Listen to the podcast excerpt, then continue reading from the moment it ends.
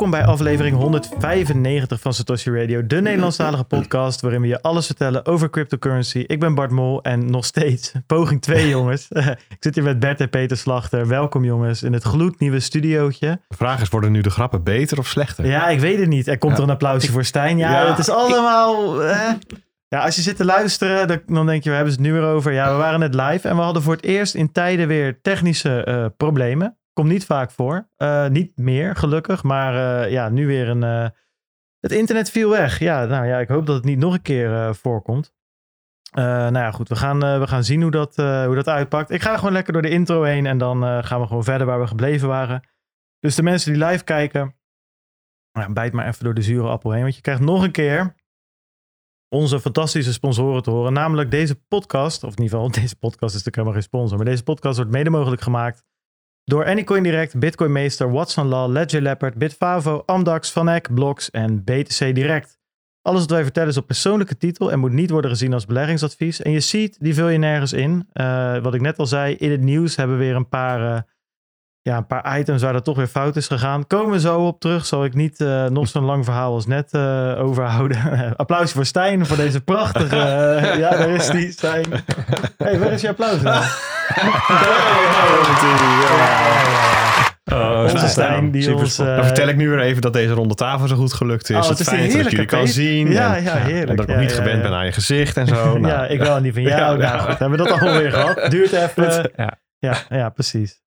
Eh, we zijn bereikbaar via Telegram en Twitter. De links vind je op www.stoshiradio.nl. En dan vertel ik ook even dat je vijf sterren achter kan laten op Spotify. Eh, we hebben er inmiddels al 550, een soort Super Mario. Dat gaat hartstikke goed. Eh, like en subscribe. Ook deze video weer op YouTube hè, als je kijkt. Hè. Dus weer een nieuwe stream. Je weet hoe, het, hoe laat het is. En dan hebben we nog www.bitcoinalpha.nl, de enige nieuwsbrief die je beschermt en versterkt. En dus de nieuwsfeed. t.me slash Satoshi Radio underscore nieuwsfeed. Dat is ons eigen nieuwskanaal, ons eigen juice kanaal vol met spionnetjes. Wat het eigenlijk live of, eh, live of de gans moeten noemen of zo. Ehm, ja, en daar kan je dus eh, lekker heen om eh, zonder al te veel geouwe hoer op de hoogte te worden, eh, op de hoogte te worden gehouden. op, op, de, op de worden te hoogte gehouden. worden. Dat- ja, ja, precies. precies. Van alle nieuwtjes in de Nederlandse Telegram community, Nederlandse Bitcoin Telegram community. Ja, dat is top. Eh, thanks voor alle jongens en meiden die dat ehm, invullen elke week weer. Ja, dan zijn we waar we gebleven waren. Kan jij even de mul- multiview aanzetten op het scherm? eh, Maar, maar dan wel even een stukje sneller.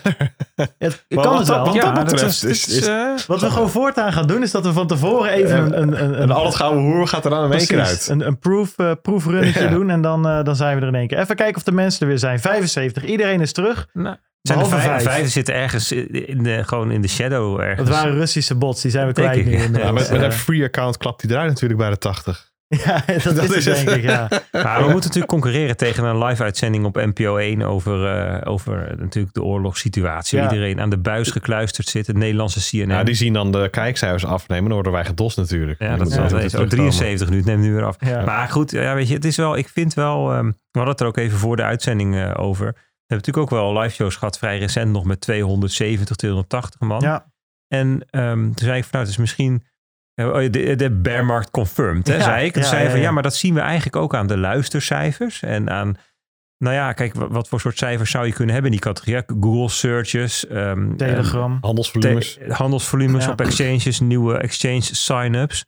En ehm, wel grappig, ik ga binnenkort een, eh, een Bitcoin Alpha sturen over ehm, de wet van Met Metcalfe. Hè? Dus dat is een manier om te redeneren over het verband tussen het aantal gebruikers van een netwerk en de waarde van het netwerk. Ehm, en er zijn dus allerlei manieren om iets te zeggen over de omvang van een netwerk. En je kunt natuurlijk bij Bitcoin kijken, zeg maar in- intuïtief zeg je, laten we eens kijken naar het aantal wallets, weet je, dat Mhm. soort dingen. Maar er zijn veel meer manieren om iets over ehm, de omvang van een netwerk, hè, dus de verankering ook van het netwerk in, in de maatschappij te zeggen. En ehm, ja, eh, dus, dus luistercijfers en, en sign-ups en transactievolume en podcast downloads is ook, zou ook zo'n metric kunnen zijn. Dat, dat, dat, dat, dat, dat blijkt dus volgens onderzoek heel goed te correleren Ja. met, met ehm, nou ja, Ja, ja dat, dat klopt ook. En, je, en wat ik zeg, je ziet het wel terug. Eh, ik zie het, ehm eh, het luistercijfers zijn vrij, vrij stabiel, maar dat schoot vorig jaar maart, eh, mei bedoel ik, echt, als een gek de lucht in. Daarna wat omlaag en we hebben best wel een harde kern met luisteraars. Inderdaad, zo'n livestream, eh, weet je, dat is wel een goede, goede indicator. En ehm, dit zijn dus een Jij- beetje de, de institutionals onder onze luisteraars. ja, dit zijn echt Dit- de whales. ja. Ja, inderdaad. maar jij, jij zei van, ehm, ehm, er zijn dus ook best wel, er zullen best wel wat mensen zijn die gedesillusioneerd hun, nou ja, wat zei je, de wonden zijn. aan het de likken markt zijn. uit, zijn, ja. ja. Dus dat is, is dat dit moment? Is dit dat moment vergelijkbaar met, ehm, wanneer was dat, december 2018 of zo, dat we ineens toch nog naar de 3000 dollar kletterden, dat gevoel. Toen was het ook, Ik denk dat dit nog wel erger kan hoor. kan nog erger dan vandaag? La- laat ik het zo zeggen. Als ik vandaag kan tekenen van, zes, Dit is van hem? die 35k of 30k i- is de bodem. Dan, dan, eh, Dan ben je dan- Pak, pak mijn vulpen er maar bij. Dan wordt er getekend. Ja? Ja, ik, ik heb wel het idee dat als, als, als die oorlog echt uit de klauwen eh, escaleert en, en, en de inflatie en de chiptekorten en eh, nog een of andere eh, Omicron tot de tweede variant opduikt of zo. Ja, goed, dat zou goed zijn, want het is natuurlijk, ja, Omicron heeft ons wel geholpen om uit die zooi te komen. Maar mijn punt is, zeg maar, Ja. Eh, de, de stront heeft nog niet eens echt de ventilator geraakt en we zitten hier al, zeg Ja, maar. ik En, eh, Ik ja. ben, ben het je eens, hè? dus je, zeg maar, je kunt beredeneren dat het qua koers veel erger kan. Maar het gevoel van dat hè, dus iedereen het schip weer verlaten heeft. En dat de, de hype weg is en de Mhm. interesse weg is. En ja, dat er een harde kern overblijft. Dat gevoel dat begin ik wel weer te krijgen. Ja, beetje. dat Maar klopt, ik, ja. ik, denk, ik denk ook niet dat die eh, hypecyclus ehm, zo gecorreleerd is aan dat het nog erger kan in de wereld. Weet je, er zijn heel veel consumenten binnengekomen. Die, die zagen groene candles, die hebben daarop ingekocht. Ze hebben misschien een verhaaltje gezien over stock to flow. Ze hebben misschien een verhaaltje gezien over bitcoin als het nieuwe goud. Ze hebben misschien eh, NFT's of altcoins eh, door het dak zien gaan. Ja, al dat soort verhaallijnen, die zijn inmiddels al wel weer in de prullenbak. ja, maar dat, Weet je, en de, ja. de mensen die daarop ingetekend zijn, dat zijn de mensen die van elkaar kermis thuis zijn gekomen. Ja, maar dat is Eh. natuurlijk wel, dat soort luchtbellen worden wel ge- ja, kapotgeschoten door kogels. Eh, en, en ander eh, eh, um, um, eh, onzeker gedoe. Zoals virussen. En, en, en dat, dat, dat zie je toch? Je ziet toch, weet je, coronavirus, markt omlaag. Oorlog, marktcrash, weet je. Ehm, Tuurlijk, maar dat is, dat is, dat is denk waar geld uit verdwijnt zijn de assets die het meest opgeblazen zijn. De NFT's en... Sure, maar dat is denk ik de ruis. Hè? Met andere woorden, de, ehm, de, de datapunten die om de, ehm, het signaal heen Mhm. liggen. En het signaal is de adoptie. De Ja. adoptie van bitcoin. De ingebruikname door steeds meer mensen. Er zijn nu, naar schatting, zo'n ehm, eh, tussen de 100 en de 200 miljoen mensen die bitcoin bezitten. Dan kun je toch een hele boom opzetten over wat is dat dan bezitten? Wanneer kwalificeer je? Mhm. Bezit je het al als je 100 sats hebt? Of weet je wel. Maar goed, hè, dat zijn er weer heel veel meer dan vijf jaar geleden, dan drie jaar geleden, dan zelfs denk ik dan anderhalf jaar geleden. En dat is het signaal.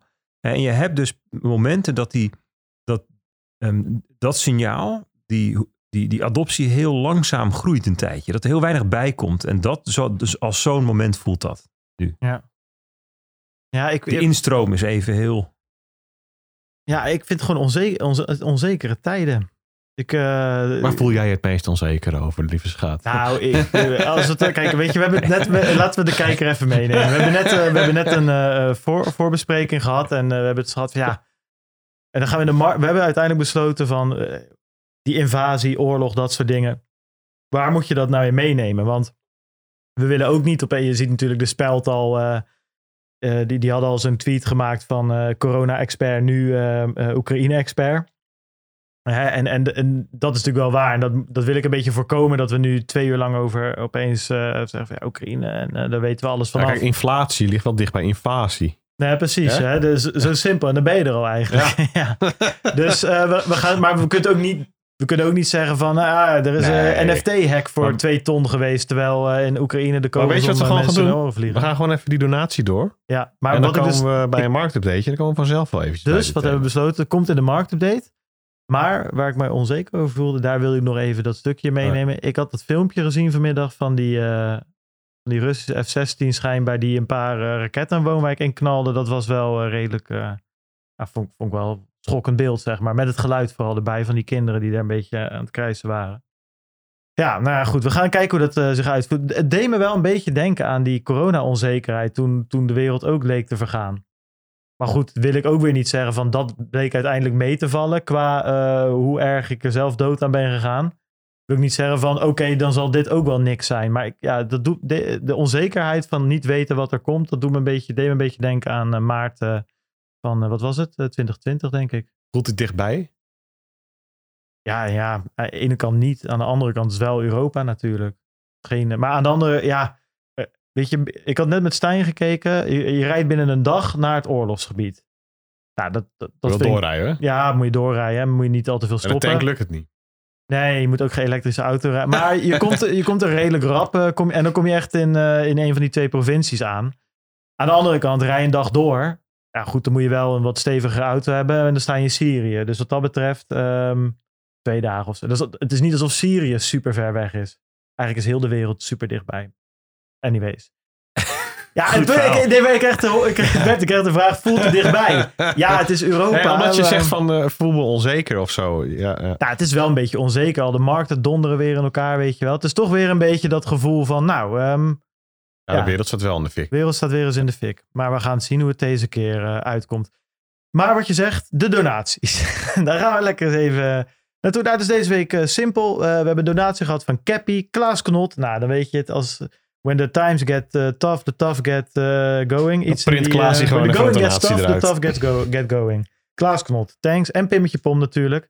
En we hebben één nieuwe noot, eh 050. Eh, ja, gooi het applaus er maar meteen doorheen. Zero. En die zegt ehm, het volgende. Ik vind het te gek om deze donatie via mijn Umbrella Note te kunnen maken. Is ook heel gaaf. Eh, voelt magisch. Thanks voor de support van Stef. Stack them sets en epibreren. Vooral de tip om mijn USB-kabel te moeten routen met, met een ink channel zonder extensie van mijn Note. Werkte eh, wat vraagtekens, eh, maar Zeus bracht licht aan het eind van de Lightning Tunnel. Goed van Jeroen. Jeroen, topper. Leuk dat je een note hebt opgezet. En doe lekker mee aan de, aan de Rings of Fire. Begreep jij wat je net oplas? Nee, maar daar heb ik vaker last van. en dan is het zaak om te doen alsof je het Ja, allemaal, ja, alsof je het allemaal begrijpt. Ehm, eh, dan hebben we nog wat. eh, ja, het staat nog steeds Ring of Fire update, maar het is eigenlijk gewoon natuurlijk even de Connect the World update. De podcast eh, van community members Edward en, en Stef.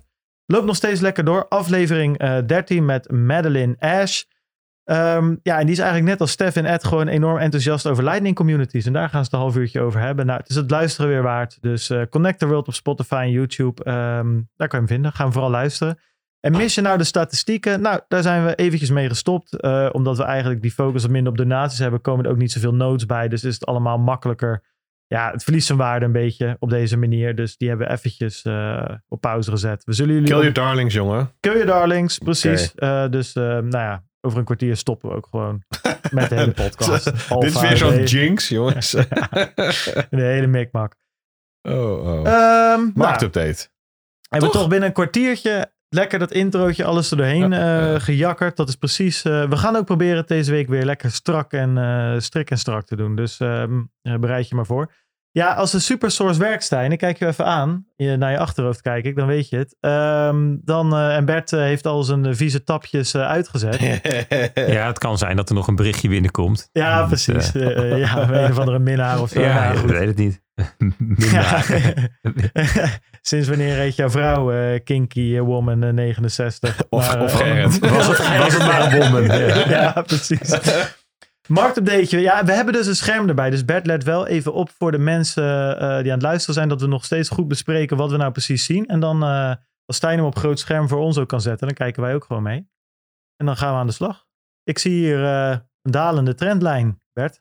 Ja, dan, dan, dan kijk je van rechts naar links, denk ik. Want het grootste gedeelte is stijgend. Ja, ja, ja. Maar- ja. Maar ja, wat, wat, moet je, wat moet je erover zeggen? Hè? Kijk, ik denk dat wat, wat belangrijk is. Hè? Ik heb vandaag heel veel vragen gehad van... En, en moet ik mijn bitcoin verkopen of juist niet? Weet je, wat, wat betekent dit en zo? En we moeten ons goed realiseren dat een oorlog... ehm, dat ons dat in het complexe of, en of chaotische domein brengt. En dat betekent... Dat is anders dan een, een, het, het ingewikkelde domein of het simpele domein even in Kneffin kwadranten gedacht. En in complexiteit en in chaos, daar is volstrekt onduidelijk wat nou de causaliteit is, wat nou oorzaak en gevolg is, ehm, hoe het zit. Het zicht is beperkt, het zicht is troebel. Je kunt, ja, dan kom je op de metaforen van varen in de mist. Weet je? Ja, ja, ja. Een pandemie is in het begin ook zo. Je weet ontzettend veel nog niet. En het aardige van een pandemie is dat dat, dat, dat dan op een gegeven moment zichtbaar wordt. Dat je dan Mhm. op een gegeven moment weet hoe het zit. En bij een oorlog blijkt dat, blijft dat eigenlijk de gehele oorlog, blijft, het, blijft er onzekerheid. Maar fundamentele onzekerheid, omdat je het gewoon allemaal niet overziet. We hadden het net even over eh, raketten hè, en eh, vluchtende mensen. Dat is het fysieke domein. Nou, we hebben vandaag gezien dat er ook in het digitale domein wordt gevochten. Hè, dus ehm eh, DDoS-aanvallen, er worden ook ransomware, of een, soort virus werd er verspreid, Ja, ja, ja, waardoor computers gewiped werden. En ehm, eh, vanavond was ook even de, de Russische sites, overheidssites lagen eruit. Dus blijkbaar gaat het ook de andere kant op. Ja, ik las ook wel een dingetje dat er mensen die voor het, mensen met een grote following die voor het eerst iets twitterden over dat ze bijvoorbeeld eh, je kon volgens, volgens mij je aanmelden op een soort Patreon site voor, om Oekraïne te steunen. Dus eigenlijk gewoon donatie doen eh, aan Oekraïne. En iemand had dat getweet en die had best wel veel volgers. En die tweet normaal nooit over dit soort politieke dingen. En die kreeg opeens, ja, dus vond hij, eh, als hij naar zijn mentions keek, allemaal gekke antwoorden van gekke accounts. En er zit ook weer een luchtje aan van, Ja, dat zou kunnen. En het derde wat ik wilde eh, noemen, dat zit een beetje in deze richting, is dat je dus ook naast de fysieke en digitale oorlog, heb je ook een info-oorlog, een infowar. Ja. Dus de informatie, de, de, het nieuws, dat wordt ook gewoon bewust ehm, gemanipuleerd of bewust wordt er eh, rookgordijnen opgeworpen, wordt er dingen worden geliked en gehyped en verkeerd eh, weergegeven. En ja, dat, wordt, dat was eh, de botnets en, en, en weet ik veel wat. Het, en dit soort dingen zijn allemaal lang geleden in place gebracht. Hè? Ook die malware, die was maanden geleden al geïnstalleerd en werd nu geactiveerd. En dus dit soort dingen worden voorbereid. Hè? Dus ook ja, in, in zo'n situatie als waar we nu zitten de komende tijd. Je weet ook niet hoe lang het duurt, hè, maar ja, moet je dus ook voorzichtig zijn met het nieuws wat je leest. En, dus, dus, en dan niet alleen over, het, over de oorlog zelf, maar ook over de financiële markten. En, en, en de politieke reacties op, op de oorlog en op de financiële markten. En op al die dingen hangen allemaal met elkaar samen. We hadden het net even over het bevriezen van geld en zo van die Russen. En nou ja, ehm, dus dat is denk ik heel belangrijk om ons te realiseren met z'n allen. Dat, ehm, dat niet, niet alles wat je deed kun je nu ook doen. Je kunt niet dezelfde soort redeneringen aanhouden als normaal, als in vredestijd zal ik maar zeggen. Dus ehm, dat betekent ook dat we bescheidenheid moeten hebben in hoeveel zinnigs we kunnen zeggen over de toekomst. In, in zo'n situatie kun je niet extrapoleren. Want er zitten discontinuïteiten in non-lineaire verbanden. Dus het gaat een beetje omhoog. En dan ineens klapt het naar beneden. Of andersom. Hè? De, wat dan ook. Wat voor datareeks je ook pakt. Hè, de verwachte eh, de resterende oorlogsduur. Het aantal slachtoffers. De stress op de financiële markten. Weet ik. Dat zijn allemaal dingen die kunnen ineens verspringen. Omdat er ineens blijkt dat iets heel anders ging dan we dachten dat het ging. Je kunt vanaf hier... Bijvoorbeeld, hè, even, laat even extreem maken. Je kunt een pad voorstellen dat er morgen weer vrede is. En je kunt een pad voorstellen dat morgen wereldwijd een kernoorlog is. Allebei moeten wel redelijk extreme dingen gebeuren, maar het is wel mogelijk vanaf hier.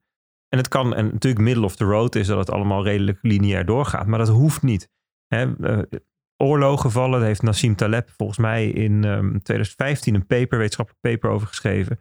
Die vallen in het domein van dikstaartige eh, verdelingen. En dat betekent Hè, dat, ehm, dat is dat verhaal van die mensen in de kroeg hè, met Mhm. hun leeftijd en hun eh, eh, vermogen. Dit is, dit is, er kan een Jeff Bezos binnenkomen lopen die ineens de gemiddelde vermogen van die 30 mensen in de kroeg met een paar miljard omhoog duwt. Hè, dus je hebt oorlogen. Je, je- als je stel dat je gaat kijken naar de afgelopen eh, oorlogen die je hebt meegemaakt, op basis van die waarnemingen kun je niet, eigenlijk niet een goede voorspelling doen over deze. Het kan zijn dat die extreem veel ehm, korter en minder problematisch is of extreem veel problematischer. En, en nou goed, als je dat soort dingen realiseert, je gaat met, met, met, met deze bril, met deze blik redeneren over de financiële markten, over bitcoin, over wat zou er kunnen gaan gebeuren. Ja, dan betekent dus dat je vooral gaat kijken naar mogelijke effecten van dingen. En niet gaat proberen te voorspellen, nou, als dit, dan dat. En dat kan wel. Je kunt wel, wat, je kunt wel dingen zeggen. Je kunt zeggen, nou ja, weet je, ehm, eh, waarschijnlijk gaat de olieprijs stijgen. Hebben we al een beetje gezien. Of de gasprijs gaat omhoog. En als dat gaat gebeuren, dan stijgt de inflatie. En als dat gaat gebeuren, dan, ehm, als de inflatie nog verder stijgt, dan betekent het dat dus de centrale banken moeten ingrijpen. Maar een andere manier van redeneren is, is een oorlog en de financiële markten crashen. En de economische vooruitzichten worden slechter. En als dat zo is, dan zullen de, de, de centrale banken de rente niet verhogen. Ja, wat wordt het nou van die twee? Je kunt twee redeneringen doen die op tegenovergestelde uitkomen. En dat, die vorm van redeneren die werkt dus heel slecht in dit soort omstandigheden. Dus marktupdates, eh, die moet je, ja, daar moet je eigenlijk in dit soort extreme eh, ehm, eh, onzekerheid ja, wat anders mee omgaan. Ja. Dus wat, wat, je, wat je wel kan doen is, ehm, in ons boek hadden we wat geschreven over, je kunt niet, je hoeft niet te weten waardoor de stroom in het ziekenhuis gaat uitvallen. Of dat nou een zonnestorm is, of een raketaanval of botte pech. Maar je kunt wel zorgen dat er ehm, een noodstroomvoorziening is. En zo kun je ook redeneren over, over de financiële markt. Je hoeft niet precies te weten hoe die oorlog verloopt. Maar je kunt wel kijken naar wat nou als we echt een ehm, capitulatie krijgen. En als, als zelfs een gedeelte van de hardcore believers van Bitcoin zegt, nou, dit komt niet meer goed. Wat gaat er dan gebeuren met die koers? Dan kun je gaan kijken van, nou, is dat al eerder gebeurd? Ja, dat is natuurlijk al een aantal keer eerder gebeurd. En dan krijg je een beetje een beeld van, nou, dat zou dus er zo uit kunnen zien. Nou goed, daar komen we zo meteen even op. We kijken eerst het kaartje wat de mensen op YouTube nu zien is, Ja. ehm, Wat zien we hier? is de, de, de, de koers van de, ehm de IMUX. Dat is de eh, ehm, index van in de roebel genoteerde Russische aandelen. Een soort AEX, maar dan van Rusland. Ja. En ik heb erbij gezet hoeveel die gedaald is ten opzichte van all-time high in het verleden. Dit is 2008. Toen was er en de oorlog in Zuid-Ossetië, Ge- Georgië, hè, die oorlog. Mhm. En de economische crisis was. Toen was die min 73% ten opzichte van all-time high. Uiteindelijk, na best wel lange tijd. Annexatie van de Krim, 2014, min 36%. Coronacrisis, 2020, min 28%. En nu, vandaag, staat hij al op min 52%. Ja, dus deze, dit is eigenlijk de grootste drawdown eh, sinds 2008. En toen was het eigenlijk in een veel eh, langere tijd. Dus als die oorlog doorgaat. Dit, dit heeft grote impact op de, op de Russische ec- economie. Of in ieder geval op het Russische financiële, ehm, ja, systeem. economie. Ja. De economie, financiële Ja. economie. Ja. Ja, en, en we moeten ons daarbij realiseren dat ook, volgens mij heb ik die hier even neergezet, dat ook de roebel de afgelopen week 15% gedaald is ten opzichte van de dollar. Dus voor Russen die hun ehm, rijkdom meten in dollars, lees alle rijke Russen, al die gasten met grote jachten en zeg maar de halve Zuidas is van Russen. Ik geloof Mhm. dat Poetin 200 miljard bezit buiten Rusland, dollar. Al dat soort mensen die rekenen in dollars. En die zijn dus, als ze een aandelenpakket op de e-mooks hadden, nu 70% van hun waarde kwijt. Dat is pittig. 65 of zo. Ja. Hij stond, nog, hij stond nog lager vandaag. En ik las net echt tijdens het herstarten van onze show net ja. dat Biden heeft gesproken. En Biden heeft wat dingen geroepen over wat voor soort maatregelen die neemt. En het was natuurlijk hele grote taal, maar het was minder, blijkbaar minder ehm, eh, eh, slecht, Hard, hard, ja, ja, ja. Dan, dan men had verwacht. Want die, de, de, zeg maar de futures van de e-mooks die zijn weer flink gestegen. Dus blijkbaar denkt de Russische economie, die denkt, "Mwah, dit, is- dit valt wel mee met die Biden. Die is blijkbaar toch een bejaarde zonder tanden. Nou goed, dat is even waar we Die achter... sabbelt een beetje. Ja, die sabbelt een beetje op, zijn op zijn Ja. een beetje kwijt, weet je wel. Goed, dus dat is even de, hoe de Russische economie ervoor staat. Vanmorgen om ehm 3 uur 48. Ik denk dat toen Poetin aan het praten was. Vanmorgen om 3 uur 48. Want toen... Wil je dat ehm, niet even op een eh, christelijke tijd doen? Ja, dat weet ik ook. Dus ik denk als je oorlog gaat voeren, dat je dat doet voor eh, de dag aanbreekt. Want dan zie je namelijk die raketten nog zo mooi door het, Als vallende sterren zo. Ja. maar die, die, ehm, je ziet hier namelijk de koers van eh, goud en van bitcoin. Die heb ik even op elkaar gelegd. eh, zeg maar de twee uurtjes voor. ehm, voor dat moment gingen ze namelijk allebei redelijk horizontaal. Dus het ziet er mooi uit. En toen, toen blijkbaar is er toen op een bepaald moment iets gezegd of helder geworden. En je ziet dat de goudkoers stijgt. Ja. Van ehm, 1914 naar 1948 dollar. Dat is voor goud best wel veel in zo'n korte tijd. En dan heb je het over in een half... Nee, niet waar. is iets meer dan een uur. Ja. En bitcoin gaat van z- z- 37.000 naar in dezelfde periode naar 34.500. Dus 2.500 dollar eraf. En uiteindelijk gaat hij helemaal naar 34.300. Dat is... Staan we daar nu op? Eh, ja, dat ga ik zo meteen laten zien. Oké. Alleen, eh, want dat, is namelijk, Ja, dat, is, dat, namelijk, dat is namelijk de grap van het verhaal. Oké, Maar, sorry, ehm, ik ben weer de, de, de expo- Ja, explorergrap. Ja, nee, maar jij denkt zo snel. Je loopt altijd een paar stappen voor. Nee, maar de, kijk, dus de vraag is, de, hypothese is altijd, ja, maar is bitcoin dan het nieuwe goud? En dit, hè, hoe gedraagt het zich nou onder stress? Nou, wij, wij roepen natuurlijk al een tijdje dat bitcoin gewoon een risk-on asset is. Met andere woorden, bitcoin is populair als mensen risico willen nemen. Hè, dat zagen we ook aan de correlatie met de techstocks. Dat is in ieder geval op korte termijn, hè, op het moment, zeg maar de, de prijsactie op niveau van uren en dagen is dat zo. Hè, dan zijn blijkbaar de marktparticipanten die heel gevoelig zijn voor dit soort dingen, die zijn dominant. Langer termijn, ander verhaal, dan is die adoptie een veel belangrijker eh, drijver van de koers. Maar goed, op korte termijn. En dat is nu even heel helder geworden. Zagen we ook overal langskomen. Tweetje van Willem Middelkoop, tweetjes van allemaal mensen die zeggen, Mhm. weet je, helder, goud is nog altijd de, de, de baas in dit soort omstandigheden. Dus het verschil is niet goed uit elkaar lopen. Nu ga ik hem even aan, even zetten naar waar we nu staan. Ja, Ja, en dan zien we, dames en heren, dat Bitcoin nu relatief hoger staat dan goud.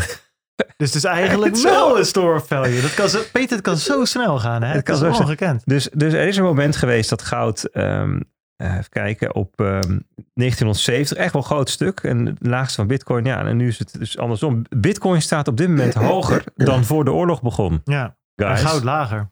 En goud lager. Ja, ja. Maar goed, dat is dan even een leuk grafiekje voor iedereen. Dan kan je het, kan je het weer even Beetje doen. opium. Beetje hoopje. ja precies. Ehm, dit zijn eh, grafiekjes, lijntjes van de verschillende ehm, Amerikaanse staatsobligaties, de verschillende looptijden. Bovenaan de lange looptijd, onderaan de korte looptijd. De korte is één jaar, de eh, lange is 30. Ja, want eventjes, eh, dit, is wel even eentje. Wat, wat, wat zien we hier? We zien er een stuk of eh, Ja, vijf, vijf lijnen op de, op de kaart. ik heb hier even 1, 2, 5, 7, 10 en 30 jaar Ja, onder, bij elkaar gezet. En het is best wel kort hoor, dus de afgelopen twee maanden. En wat je ziet is dat ehm, een, een- een beetje, dat die, die, die komen steeds dichter bij elkaar. En dus als je verder uit zou zoomen, zie je ook dat het heel veel dichter bij elkaar zit dan, nou ja, eh, ehm, half jaar geleden of zo. Hè. Toen zat er tussen de onderste en de bovenste Mhm. zat 2 procentpunt. En nu is dat nog, ehm, nou, een, iets meer dan één. En dus die zijn dichter bij elkaar gekomen, maar ook de richting is dat de onderste nog omhoog lijken te gaan en de bovenste al wat aan het dalen zijn. En dat, dat kan ertoe leiden dat de, de, de, de korte rente, in dit geval één jaar, en de lange rente, bijvoorbeeld tien jaar, op een gegeven moment kruisen. Nou, 2 en 10, en dat is een veelgebruikte, de, de 2 en 10 jaar spread, die staat nu op 42 basispunten, 0,4 procent. En als die omgekeerd raken, dus de rente op twee jaar is hoger dan op de 10 jaar, dan noemen we dat een inverted yield curve. Dan, is er dan zijn ze omgekeerd, omgekeerde rentecurve. En dat is tot nu toe een heel goede voorspeller geweest van recessies. Dus hier kijken mensen naar van hoe eh, dit zegt iets over de verwachting, de stress op de markt. En die is dus aan het toenemen. Nou, een ander ding voor stress is deze. Dit is de rentespread tussen de 10-jaars Duits en 10-jaars Italiaanse staatsobligaties. En hoe kleiner die is, hoe kleiner dat verschil daartussen is, Mhm. hoe minder ehm, stress de Europese obligatiemarkt ervaart. Hè? Want ehm, die, ik bedoel, Italiaanse hebben, de Italianen hebben een hoge staatsschuld en de Mhm. Duitsers wordt gezien als het meest veilig. De Duitse 10-jaars obligaties doen nu 0,15 procent. Ja, ja. Ehm, de Italiaanse 1,8. Wat hebben we daarboven staan? Griekenland of zo? En hierboven is het verschil tussen die twee. Dus Ah, die staat nu ja, op ja. 1,6 procent. En die, dat verschil tussen die twee was 1,0 procent in augustus vorig jaar. Hè, En het, het was in het verleden nog wel weer een stuk hoger. En dat alleen, komt dan dus vooral omdat de Italiaanse rente gestegen is. nou, de- en de Duitse ook. Alleen dat verschil, dus de, de Italiaanse stijgen dus harder Ja, dan de. Duitse. Ja, ja, ja. Hè, en dat zegt iets over in essentie de bewegingsvrijheid van de Europese Centrale Bank. Want als dat te veel uit elkaar gaat lopen, dan wordt het heel moeilijk om met één soort monetair beleid beide landen te servicen. Ja. Hè, en dus dit, dit wordt gezien als een maat voor de stress op- in de, in de, in de Europese obligatiemarkt. En die zien we dus ook oplopen. Ehm, dus, nou ja, goed, dat zijn eventjes dingetjes waarmee je een beetje in de gaten kunt houden van hoe... Deze kaart staat wel op een redelijk eh, lange gro- grote timeframe, toch? We, zitten hier, we kijken echt wel maanden. eh, zit- Ja, dus als naar. je alleen naar vandaag kijkt, dan zie je daar niet zo heel erg veel. De rentes dalen allebei wat. Dat is interessant. Dat is een, Ja. misschien toch een eh, aanwijzing dat de, de financiële markten verwachten dat die rente niet echt gaat stijgen, toch? Mhm. Ehm, ja, dan even naar Bitcoin kijken. Ik heb hier een, een soort van eh, veel gebruikt kaartje voor mezelf. Het gaat verder niet om de lijnen, moet je niet opletten. Maar je ziet hem inderdaad nu echt onwijs stijgen.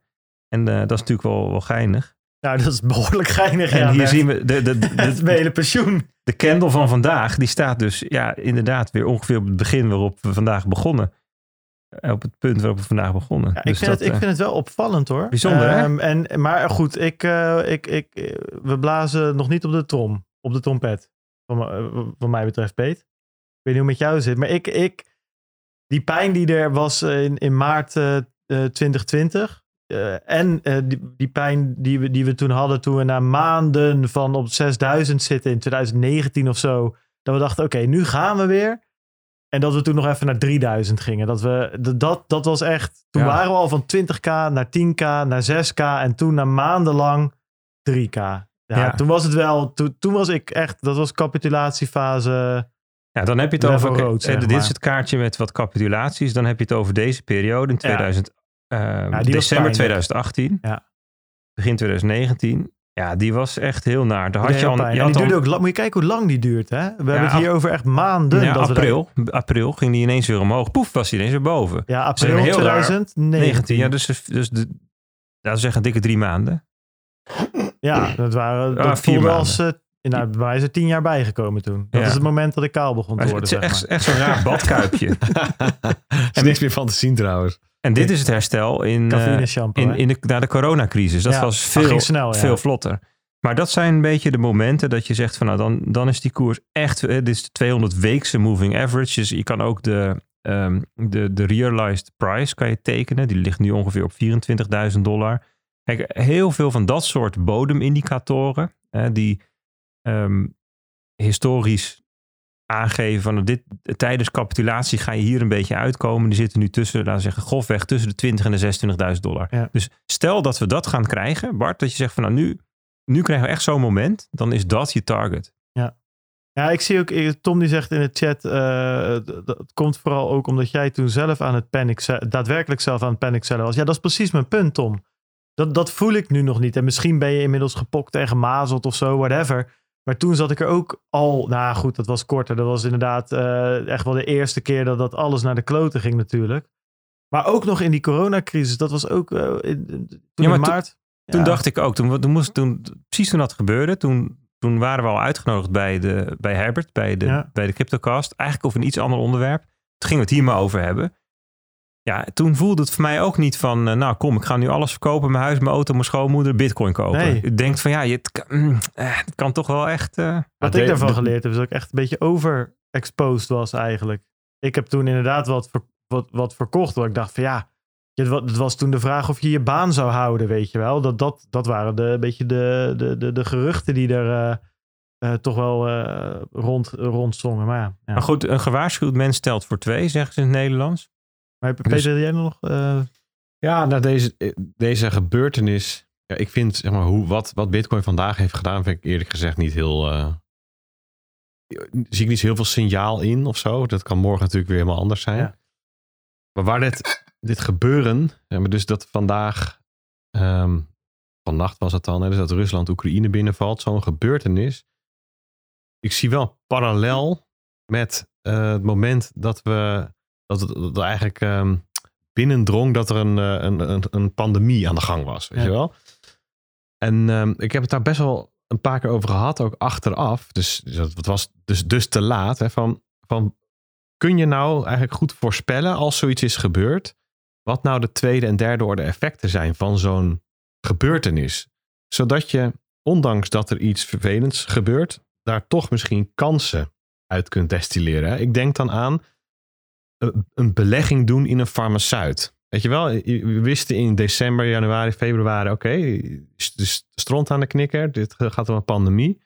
Nou ja, het ligt best voor de hand dat er dan iets van vaccinatie gaat plaatsvinden en dat daarvoor innovatie nodig is en dat daar heel veel money in omgaat. Nou, dan was een positie in Pfizer en, en consorten natuurlijk best wel interessant geweest. En je had ook best kunnen bedenken dat, ja, weet je, de draaiboeken lagen al klaar. Hè, al, al sinds 2000, eh, nou, sinds Sint-Jutemus. Maar wat doe je bij zo'n grootschalige virusuitbraak?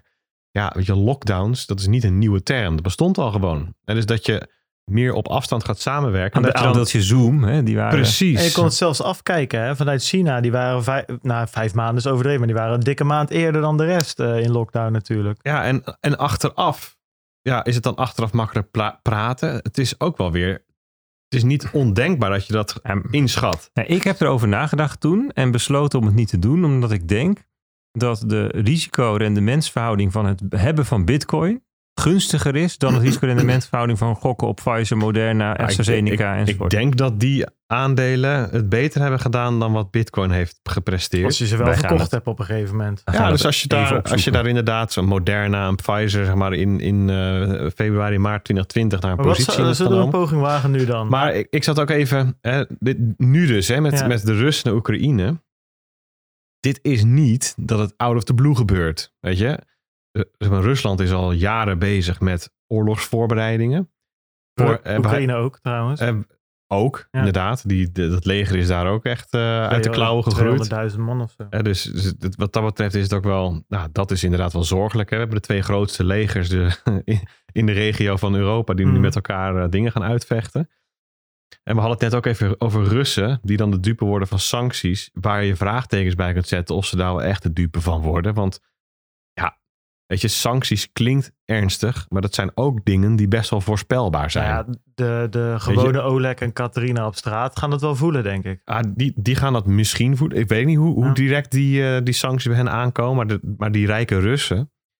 Maar hoe dichter dat bij de, de Russische top aankomt. Ja, hoe groter ik de kans eigenlijk acht dat ze ook wel voorzorgmaatregelen hebben genomen voor de sancties die goed te voorspellen zijn. Waar ze bovendien al ervaring mee hebben gehad. Ehm, en de vorige keer dat ze grootschalige sancties op Rusland eh, toegepast zagen worden, kwamen ze daar best wel goed uit.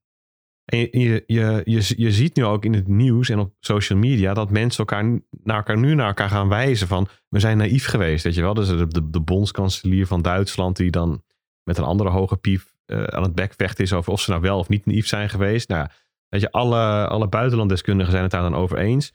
Dus nou, in ieder geval kunnen we wel stellen, het komt niet out of the blue. Waarom was ik niet short roebel? Of die Russische index, weet je, het, de- best een interessante eh, risico-rendementverhouding met dit in het achterhoofd. En, en nou, even, kan je die op even- een buitenlandse beurs ver- verhandelen, die index? op, ongetwijfeld. Maar, Ongetwijfeld. maar laten we dan een poging wagen van, oké, waar, we dan waar we nu staan. Weet je, moet je aandelen Shell kopen? Moet je eh, uranium gaan kopen of zo? Ja, serieus. Ik bedoel... eh, Plutonium. Nee, maar... Ja, maar, maar dit, is, dit zijn wel leuke gedachte-experimenten. Ja, maar ik ben, ik ben Wel- ook welk- serieus. wel- want dan kan je dat paadje een beetje aflopen. Want in het begin zullen we waarschijnlijk nu allemaal gas en olie uit alle andere hoeken van de wereld hier naartoe moeten laten komen. En Ja. je zou zeggen dat je dan nu als een gek kerncentrales gaat bouwen of zo. Of iets in die richting. Ja, je moet dus denk ik iets met scenario's gaan doen. Hè? Dus eh, Kunnen we hoe- Future Lab aankloppen. ja, nee, hoe, hoe lang deze periode duurt, eh, dat heeft invloed op de kansen die mogelijk ontstaan. Stel dit duurt een jaar of twee jaar. Ja, dan is, is de kans groot dat er bijvoorbeeld tussen China en Rusland dingen ontstaan. Of waar de, dat, dat daar de nadruk op bepaalde verhoudingen, en misschien wel bedrijven en, en goederenstromen, die er toenemen, waardoor eh, die, die koersen of aandelen of grondstof wat ook beïnvloeden. Ja, als het morgen weer afgelopen is, is het natuurlijk een hele kleine window of opportunity. Ja. Dan verwacht ik eigenlijk, eh, dan zou het risicorendement misschien weer heel... Kijk, en dit is dus ook wel weer, dat is die hindsight bias. Hè? Want, Mhm. Als je die scenario's dan hebt en je denkt, ja, misschien wel, misschien niet. Het, het voelt dan achteraf alsof het een hele logische kans was. Ja. Maar als je er dan voor staat, Ja, blijft altijd, blijft blijft altijd ingewikkeld. lastig. Ja, we kunnen alsnog een poging doen, maar ik denk dat we dan wel heel erg uit de heup gaan schieten. Ja, ik denk misschien moeten we dat voor later eens doen. Maar, Maar ehm, pl- doe voor de pleur voor de geheime scherm er nog even op. eh. ja, nee, daar is Kijk, die. dit Maak is- hem even af. Dit is eh, Zoom, Video Communications. Even tussen eh, grofweg mei, laten we zeggen maart, en dat is hier. Ehm, dan had je 260% kunnen doen als je precies in oktober 2020 weer had Ja, maar je verkocht. kent mij. Ik verkoop altijd na de top. Pfizer, Pfizer Inc. Pfizer Inc. had je ze- 70% winst kunnen maken. Dat is veel minder dan Bitcoin. Dan hebben we nog AstraZeneca. Hartstikke idee. Dan zit je op, op 30%. Alleen de klapper van de klapper van de week is Moderna. Ja, als, ik- als dit eh, goede dat- Moderna is. Ja, dames en heren. Daar had je wel een 10x'je kunnen maken. Dit is gewoon... Hoe dit, is in die zin lijkt een beetje- Dat is gewoon een altcoin. dit lijkt een beetje op de grafiek van, eh, van Ripple, ik wilde net zeggen. Maar wie heeft er nou Moderna in zijn body dan? Maar zullen we... Ja, heel wat mensen. Nee, maar serieus. Nederland is toch allemaal AstraZeneca geweest? Ben ik... eh, Nee, Pfizer. oké. Vooral Pfizer. Weet je wat we moeten doen? En En Janssen. Ja. Hoe heet dat ding, joh?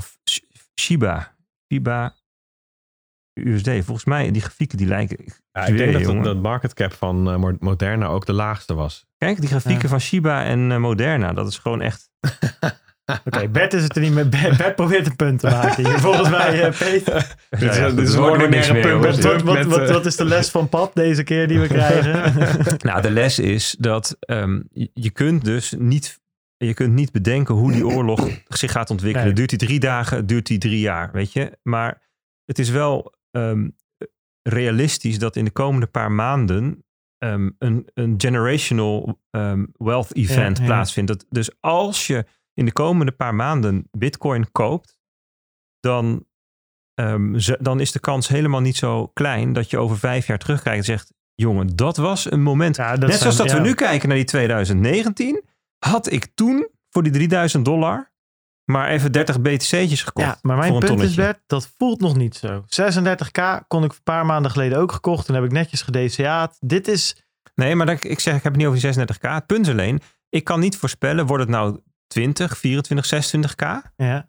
Of misschien is 30 de bodem, Ja, je zal het zeggen. En ik weet ook niet, is het morgen of is het over twee of drie maanden? Dat weet ik niet, maar ik weet wel dat de kans heel realistisch is dat het in de komende maanden gemiddeld genomen ja. een goed moment komt. Dus het is helemaal niet verkeerd dat als je denkt ik wil ervan profiteren, dat het bedrag wat je ervoor in gedacht hebt, dat je dat dan in die periode Ja, nee, DCA-achtig. Ja. verspreidend gebruikt. Dus instappen. Er zijn heel veel mensen die hebben gezegd, ik heb de vorige rit heb ik gemist. Ik kwam er eigenlijk pas bij toen die op, op 60k stond, na die enorme rit omhoog. Mhm. Ja, in, helemaal mee eens. Je moet niet na, na, na, na een parabolische stijging moet je niet gaan instappen. Hè? Dat is helemaal niet logisch dat je dat dan op dat moment doet als nieuwkomer. Misschien is dit wel je tweede kansje. Ja. Eh, ehm, nou ja, en ook wetend dat dit scenario kan gebeuren, hè, de badkuip waar je het net over had. Op het moment dat je dat alleen maar weet, dan ben je er mentaal voorbereid. En als het dan gebeurt, dan heb je er nu over nagedacht. Dus dan hoef je dan niet in paniek te verkopen. Ja. En dus dat is even een beetje het ding met complexiteit, onzekerheid. Dat je wel nu al kunt redeneren over eh, wat kan er dan gebeuren. Nou, dit kan er gebeuren. En wat doe je als dat gebeurt? Denk daar nu over na.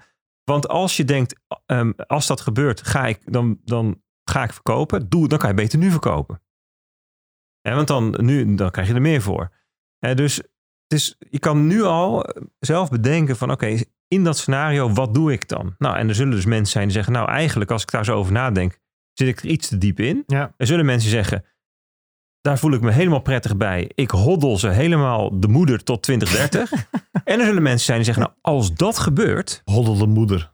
hoddel de moeder, dan ga ik me toch even een partij bitcoins kopen. Ja. Maar dan kan je eigenlijk dus nu al, nou goed, dat is de, dus de les van dit is dat je dus op die manier je kunt voorbereiden. Ja. Als jij zegt wat zou er kunnen gebeuren, moet ik ook denken aan eh, of, of, eh, of China hier nog een slaatje uit gaat slaan. Maar goed, dat is weer een heel Ja, ander ik, ik, ik, daar hadden we het net tijdens het eten over. Ja, ik, ja, ik bedoel, eh, die- China en Rusland zullen grotere vrienden zijn dan China en Amerika. Maar Nou, ik bedoel Of dat meer, nou opeens, die, zit- eh, die zitten natuurlijk ook te rommelen met, eh, met buurlanden, weet je wel. En Ja. het annexeren van grondgebied en zo.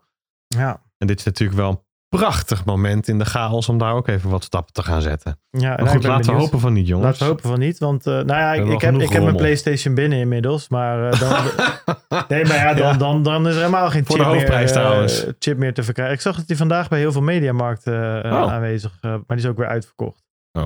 Dus ja, het is wat het is. hey, nou dat is netjes op tijd Bert, complimenten daarvoor. echt binnen een half uur een goede markt. Ja, ik zie jou de hele tijd zo naar de klok kijken. Ik Nee, het was niet naar de klok. Ik check een beetje of Stijn... eh, maar Stijn, die, die, die, ja, het gaat echt... eh, wordt netjes geschakeld. Stijn, Stijn geen eh. vieze plaatjes zitten bekijken hier op jouw computer. Ja, ja, we kunnen zien wat die... Oh, ja, nee, dus vieze plaatjes, dat mag. Ik bedoel, die, die, die zoeken historie is toch wel helemaal verpest.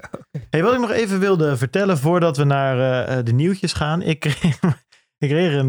ja, ik, ik zie natuurlijk de YouTube reacties binnenkomen. En eh, er komen er elke week toch weer, wel weer wat binnen. En hoe meer we uit de bocht vliegen, hoe meer reacties. Dus ik snap waarom sommige influencers eh, een, een Heel veel reacties een- aantrekken. een- ja, een Ja. Juice kanaal beginnen. Dat is ja, lekker veel. Hoe heet, eh, het- hoe heet het YouTube-kanaal nou met die, eh, oh, die twee jongens die dan alles Roddelplaat. af te zeiken? Ja, ja, maar ja, dat is, dat is eh, Jan Roos. Jan Roos en... die heeft eh, eindelijk zijn roeping. eh, Hoe heet die jongen die, naast hem zit? Eh? Dennis Schouten. Oh, ja, Ah, ja, kijk het zo nu en dan, maar het duurt mij iets te lang. Maar kan me voorstellen waarom mensen het helemaal het einde vinden. Ja, nou, anyways.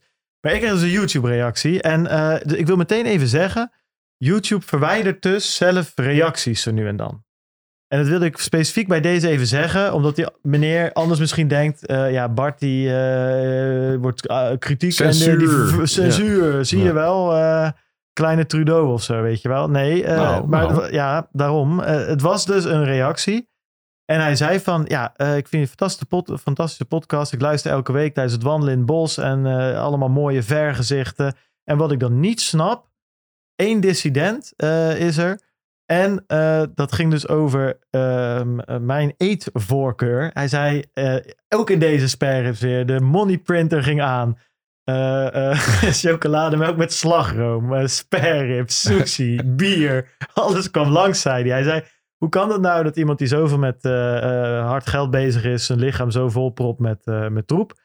En daar had ik een hele mooie reactie op getypt. Van, nou ja, goed plan, maar net als het aanpassen, of goed verhaal, maar net als het aanpassen van het monetair beleid door de ECB, kost het aanpassen van het eetpatroon van, van Bartje Mol ook wat tijd.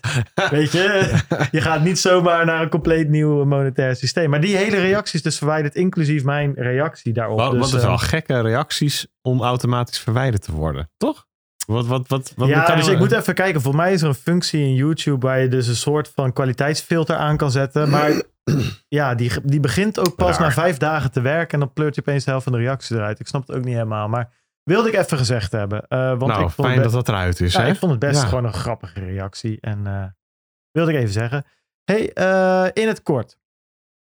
Daar gaan we. Peter, waar zullen we eens mee aftrappen? Ik heb een mooi lijstje gemaakt. Ja, ik, ik zeg gewoon bovenaan beginnen. Ja, even een Canada-updateje. Even de truckers. Honk, honk. Ja, doe maar. Ik, ik heb dat eerlijk gezegd dus niet heel goed gevolgd. Dus ik ben heel benieuwd. Nou, het is meer. eh, vorige week hebben we het er best lang over gehad. Ehm, daar kregen we ook nog wel weer, ook wel weer commentaar op. Echt? Ja, ja. Positief zeker. Nou, ook positief. Zeg maar, ja, sommige mensen verbazen zich dat we daar dan alsnog dingen kunnen nuanceren. Hoe bedoel je? Dat, is dat, dat we niet heel uitgesproken zijn over of het nou wel of niet een, een goed idee is dat de truckers de, de stad blokkeren. Ja, of zo. precies. Daar moet je dan ook eh, voor, voor zijn. Dat idee had ik er een beetje. Maar goed, eh, ik denk dat je prima zonder daar een waardeoordeel over te vellen. eh, iets kan zeggen over het financieel uitsluiten van mensen. Of, eh, en zeker protesterende mensen. Die dus, eh, Ja, dat, daar wil ik nog wel graag iets over zeggen. Ja. Want ehm, ik heb dat ook later op Twitter wat interacties met mensen over gehad. Ehm, ik wil dat wat explicieter maken. Dat ik dus enerzijds niet goed kan inschatten wat nou echt de situatie daar is. Hè, in hoeverre, hoeverre er echt sprake is van, eh, kijk, hij noemt het geloof ik domestic terrorism. Nou, dat, dat klinkt een beetje, ik bedoel, ik heb geen trucker met, met raketwerpers die stad Nee, te lijf precies. zien gaan of zo. Hè. Maar ik bedoel, hoe het echt zit, wist ik, zeker vorige week wist ik dat niet precies. Maar eigenlijk maakt het dus ook niet uit hoe het zit. Het is nooit oké dat je eerst iemand zijn bank afsluit en daarna gaat nadenken of die wel of niet schuldig is. ja, behalve als die echt met een raketwerper op die brug Nou, gaat goed. staan. Maar dat, is- dat is de enige. En, en zelfs dan zou ik zeggen, Ja. schiet hem gewoon van die brug af. Ja. Weet je wel? Als het namelijk echt zo erg is dat er letterlijk het voortbestaan van de natie op het spel staat, dan zou ik ingrijpen met geweld en niet met het afsluiten Nou, van maar, maar bankrekening. dat is dus het interessante, Bert. Dat is een hele goeie dat je het zegt. Want hij heeft dus gebruik gemaakt van die Emergencies Act. En dan kan je dus zonder al te veel eh, moeilijkheden best wel harde maatregelen nemen. Waaronder militair ingrijpen. Omdat de politie niet voldoet. Maar dat was niet nodig, blijkbaar. Eh, maar ze grijpen wel naar het eh, bevriezen van tegoeden. Ja. Dat vind ik dan... Ja, Ja, dus ik, ik wil dat ten opzichte van de vorige keer, want natuurlijk een gesprek en ik, ik nuanceerde vooral dat, kijk, er zijn heel veel bitcoiners die ehm, ook dingen zeggen over, ja, die, die, die truckers zijn hartstikke onschuldig en vredig. En mijn punt was vooral, ik kan dat niet precies inschatten of Nee. dat zo is, dus dat ga ik nu niet nakwaken.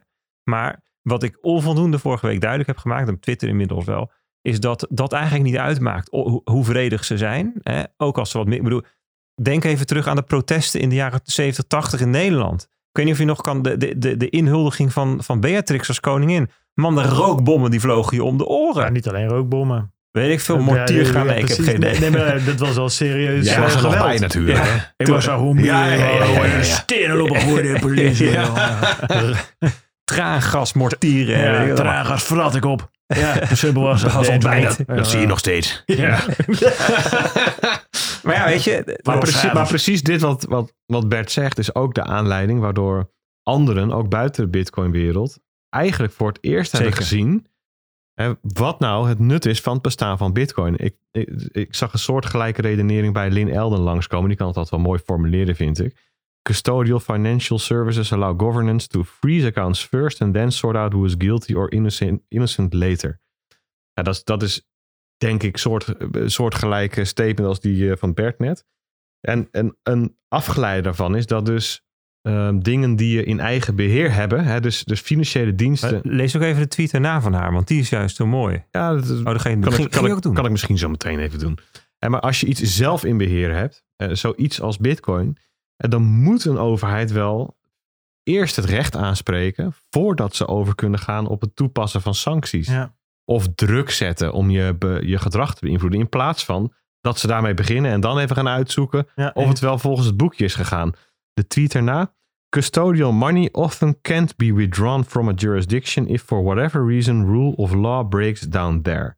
Self-custodial money can be withdrawn from a jurisdiction if the individual is able to move their self elsewhere. And sometimes even if they can't.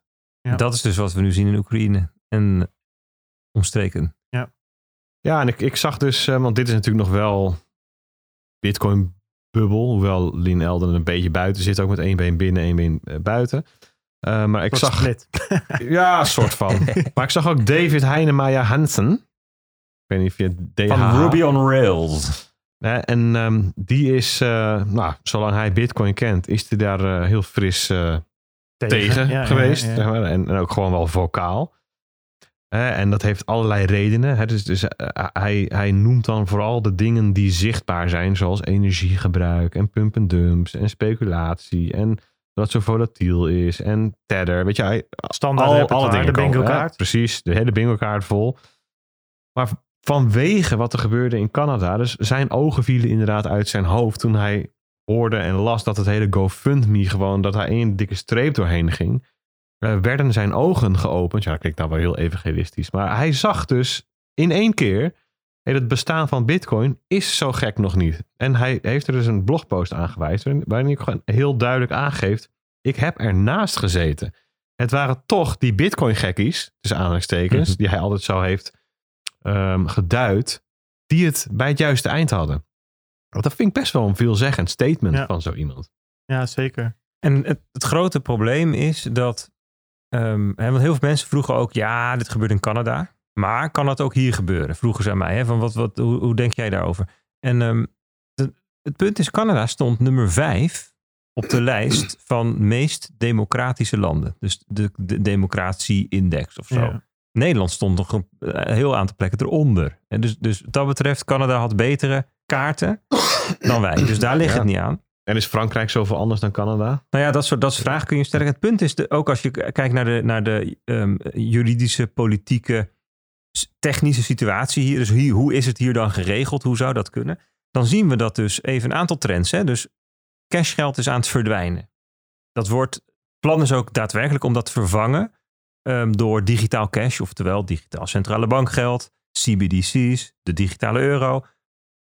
Een van de argumenten om dat te gaan bouwen is omdat de rol van contant geld afneemt. En dat vinden ze niet fijn. Dus we hebben straks alleen nog maar digitaal geld. Ja? En alle financiële instellingen en andere financiële diensten worden allemaal aangesloten op een systeem bedoeld om boeven te vangen in het kader van, van an- anti-money laundering, anti-witwas. Eh, De AML-autoriteit wordt opgericht in de komende twee jaar. is een heel pakket van allerlei maatregelen. Banken, verzekeraars, pensioenfondsen, notarissen, ehm crowdfunding platform, cryptobedrijven. Praktisch alles waar geld kan zijn, is daarop aangesloten. En wat je dus straks hebt, is één centrale plek. Daar zet je één naam in, Bart Mol. Misschien, hoeft- en misschien nog een, een zoveel nummer, weet ik veel. Enter. En op, vanaf dat moment ben jij overal gecanceld. Poef, in één keer. Ja, en weet je, nu moet dat nog. Nu moest de Canadese overheid de lijst met namen nog aan die banken sturen. En die moesten, weet je, dat was allemaal nog. En ze moesten nog even zorgen dat die cryptobedrijven dat ook gingen doen. En die crowdfunding platforms. Ja, Straks- en ze moesten even een Emergency Act aftrappen. Precies, maar, nu het zo nee, zegt- Nee, oké, die Emergency Act die moet, dat moet ook nog. Maar de infrastructuur is er nog straks. Hè, dus dan heeft een rechter uitgezocht. Oké, Bart heeft dit gewassen. Klik, nu gaat het gebeuren. Maar nu hoeft alleen nog maar een, een Emergency Actje doorheen. En dan ligt die infrastructuur er dus al. Ja. En dat is dus een beetje het, het risico. Dat ja, kijk, het punt is dat Bart dan niet meer met cash en boodschappen kan doen. niks, je kan niks meer. Nee, precies. Kijk, en het, en, en- nu ik, kan las, je ook weinig hoor, trouwens. Als je op die manier eh, eruit getrapt wordt. Maar ik las pas een, of ik las, ik las, ik luisterde pas een podcast van Studio Tegengif, leuke podcast Ja. trouwens, over iemand die, het ging over digitalisering van de overheid, over iemand die ging eh, aangifte doen van zijn moeder die overleden was. En dan kunnen ze dat allemaal doorvoeren en dat is allemaal fantastisch geregeld. Dan, is, hè, dan wordt dat ingevoerd en dat is allemaal aan elkaar gekoppeld en het wordt, dan wordt iemand overal uitgeschreven. Dan weet iedereen, alle instanties weten dan dat, dat, dat die moeder overleden is. Hè, en dat, is, dat klinkt, klinkt natuurlijk geweldig. Nou, wat er gebeurde bij, bij het verwerken, was dat de naam van de moeder en die van de aangever, haar zoon, per ongeluk omgewisseld waren. Ja. Dus hij ging het systeem in als dood. overleden. Ja. En dan, toen bleek dus dat al die systemen die aan elkaar gekoppeld zijn, allemaal het berichttype ondersteunen. Persoon is overleden, maar niet het berichttype. Oh, persoon was toch niet overleden. Dat ondersteunen ze niet. Ja, je dus zou die, zeggen dat, dat die systemen zijn gebouwd in de tijd van Jezus. Dat dat, dat erin moest zitten. Dat Ja. gebeurde toen nog wel eens. weet iemand opgewekt uit de doden. ja. Is weer op, ja, precies drie dagen later, weet je wel. Maar het punt is dus, die, die, die man is nu al, heeft er ook een boek over geschreven, die is al jaren, wordt die achtervolgd. De geest van zijn moeder eigenlijk. Nou ja, eigenlijk wel. Ja. Dat hij dus gewoon op een of andere manier in systemen weer ontdoodgemaakt moet Ja. worden. Nou, moet je dus voorstellen, Bart, dat jij straks per ongeluk gecanceld wordt omdat je toevallig een donatie hebt gestuurd naar iets waarvan straks Trudeau of Rutte of wie dan ook vindt dat het niet oké Mhm. was. Of nog erger, je was familie van iemand. Die, dan, en, en dan later blijkt dat je toch onschuldig was. Nou, ik zie het al voor me dat je dus gewoon nooit meer een rekening gaat krijgen. Want je zit in dat systeem, je hebt een vlaggetje. Weet je wel, dit is gewoon levensgevaarlijk. Ja. een recept voor een ramp. Nee, ik ben het met je eens. Maar ik, ik, vind dat je wel ik, een heel goed verhaal moet even een ander voorbeeld nemen.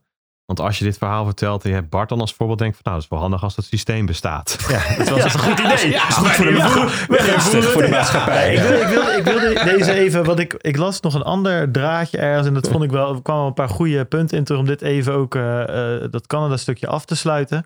Wat ik wel heel sterk vond, is dat die gozer of die vrouw, ik weet niet meer, die zei... Van bij dit soort politieke dingen is het altijd belangrijk om je in te beelden dat je bij de andere kant hoort. En dan te kijken wat je er dan van vindt. En vond dat er twee best wel mooie voorbeelden kwamen. Eh, eentje in dit geval dus voor Canada, voor de overwegend eh, zeg maar meer linkse kant. Die zoiets hebben van eh, op, opdonderen met die vrijheidstruckers, eh antivax, weet ik veel wat je allemaal hoort. Weg van die brug en, en sluit je account inderdaad maar. Ja, dan kwam hij, hij met het voorbeeld van ja, ehm, die Black Lives Matter protesten van een jaar terug. Moet je je voorstellen dat Trump ditzelfde geintje had uitgehaald. Trump. Trump, inderdaad. Twump. Make, eh, make America Great Again. Nee, maar serieus, dat is natuurlijk dan... Ja, dan wa- was de wereld te klein geweest. En dat is hij nu ook, hè, want hier is ook echt wel veel gezeik eh, eh, over geweest. Maar ik vond het een mooi voorbeeld om even in de gaten te houden. Van, ja, als je er van de andere kant naar kijkt, dus vanuit, jij bent vanuit de linkse kant heb je zoiets van, ah, die, die, die, die, die, die tr- truckers moeten weg. Nou ja, denk even in dat Trump dit had gedaan. Maar ook voor heel veel mensen die die truckers ondersteunen en die zoiets, zoiets zeggen van, ja, maar een protest, eh, bla bla bla. Ja, over het algemeen hoor ik eh, die kant, wat meer rechtse kant, eh, andere dingen zeggen. Als een, of andere vegetariër zich vastbindt eh, aan, een, aan een Shell tankstation of, of aan een een of andere vleesfabriek. Dan is vaak eh, ehm, ook zeg maar de eerste ingeving, knuppel ze er maar vanaf. Mensen moeten aan het werk, weet je. Er moet gewerkt worden, er moet kunnen, auto's moeten kunnen rijden van die snelweg, van het kruispunt af. Dus daar heb ik ook zoiets van, is het nu van, nou ja, truckers die mogen op een, eh, op, op, op, een, op een brug staan en die hele grens eh, drie weken bevriezen. Maar als het een of andere eh, planteneter is, dan ma- mag die, Ja. mogen ze tanden uit zijn bek geslagen Maar worden. Dus ik- dat ik- vond ik twee mooie voorbeelden. Bekijk het ook even van de andere kant. En dan daar kwam onze nuance vandaan. dat we best kunnen voorstellen dat het voor sommige mensen heel vervelend is dat die brug drie weken bezet is. Ja, de sluier van Rawls is dat. Hè? De sluier van onwetendheid heet die toch, Peet? Dat je Ja. Niet weet dat je eh, het ges- gezichtspunt in moet nemen. Dat je niet weet hoe je geboren gaat worden. Ja, ja. Links of rechts, rijk of arm. Ja, en ben het er helemaal mee eens. Kijk, ik, ik, ik, dat vind ik, ik vind ook op het niveau van een protest op zich. Ik heb een hekel aan protesten die schade doen aan anderen. Ik vind het ook heel irritant als Greenpeace dan eh, boten gaat slopen. en Dus Greenpeace weer aan zijn auto vastgeketend zit. Eh, ik kan dat zeggen. Ik Weet denk je, trouwens wel dat dat een beetje hoort bij een protest. Maar daar, daar hebben we het vorige nou, ook dat weet ik niet. Je kunt ook gewoon ehm, het, het feit dat je met veel mensen herrie maakt, dat je met veel mensen zichtbaar bent, dat, dat is. Het gaat ook om dat je je kunt laten horen. Ja. Hè? Dus het demonstreren, vind ik, laat je horen. En als jij met 100.000 man gaat demonstreren, dan zegt dat meer als dat er 500 man opkomt. En als er 500.000, in dat, volgens mij waren dat soort getallen in de jaren 70 en zo, dat je dus echt hoeveelheden mensen die wij ons nu niet kunnen voorstellen. Ja, dan dat maakt, dat zou in een democratie voldoende indruk moeten maken. Ja. En als dat geen indruk maakt, of het, en of het is geen democratie, ja, dan heb je een ander probleem Ja. als land. En dan moet je iets gaan doen aan, aan, aan de staatsvorm. Al dan niet vredig. Hè? Maar dat, is een, dat hebben we hier niet mee te maken. We hebben hier gewoon, gewoon een democratie.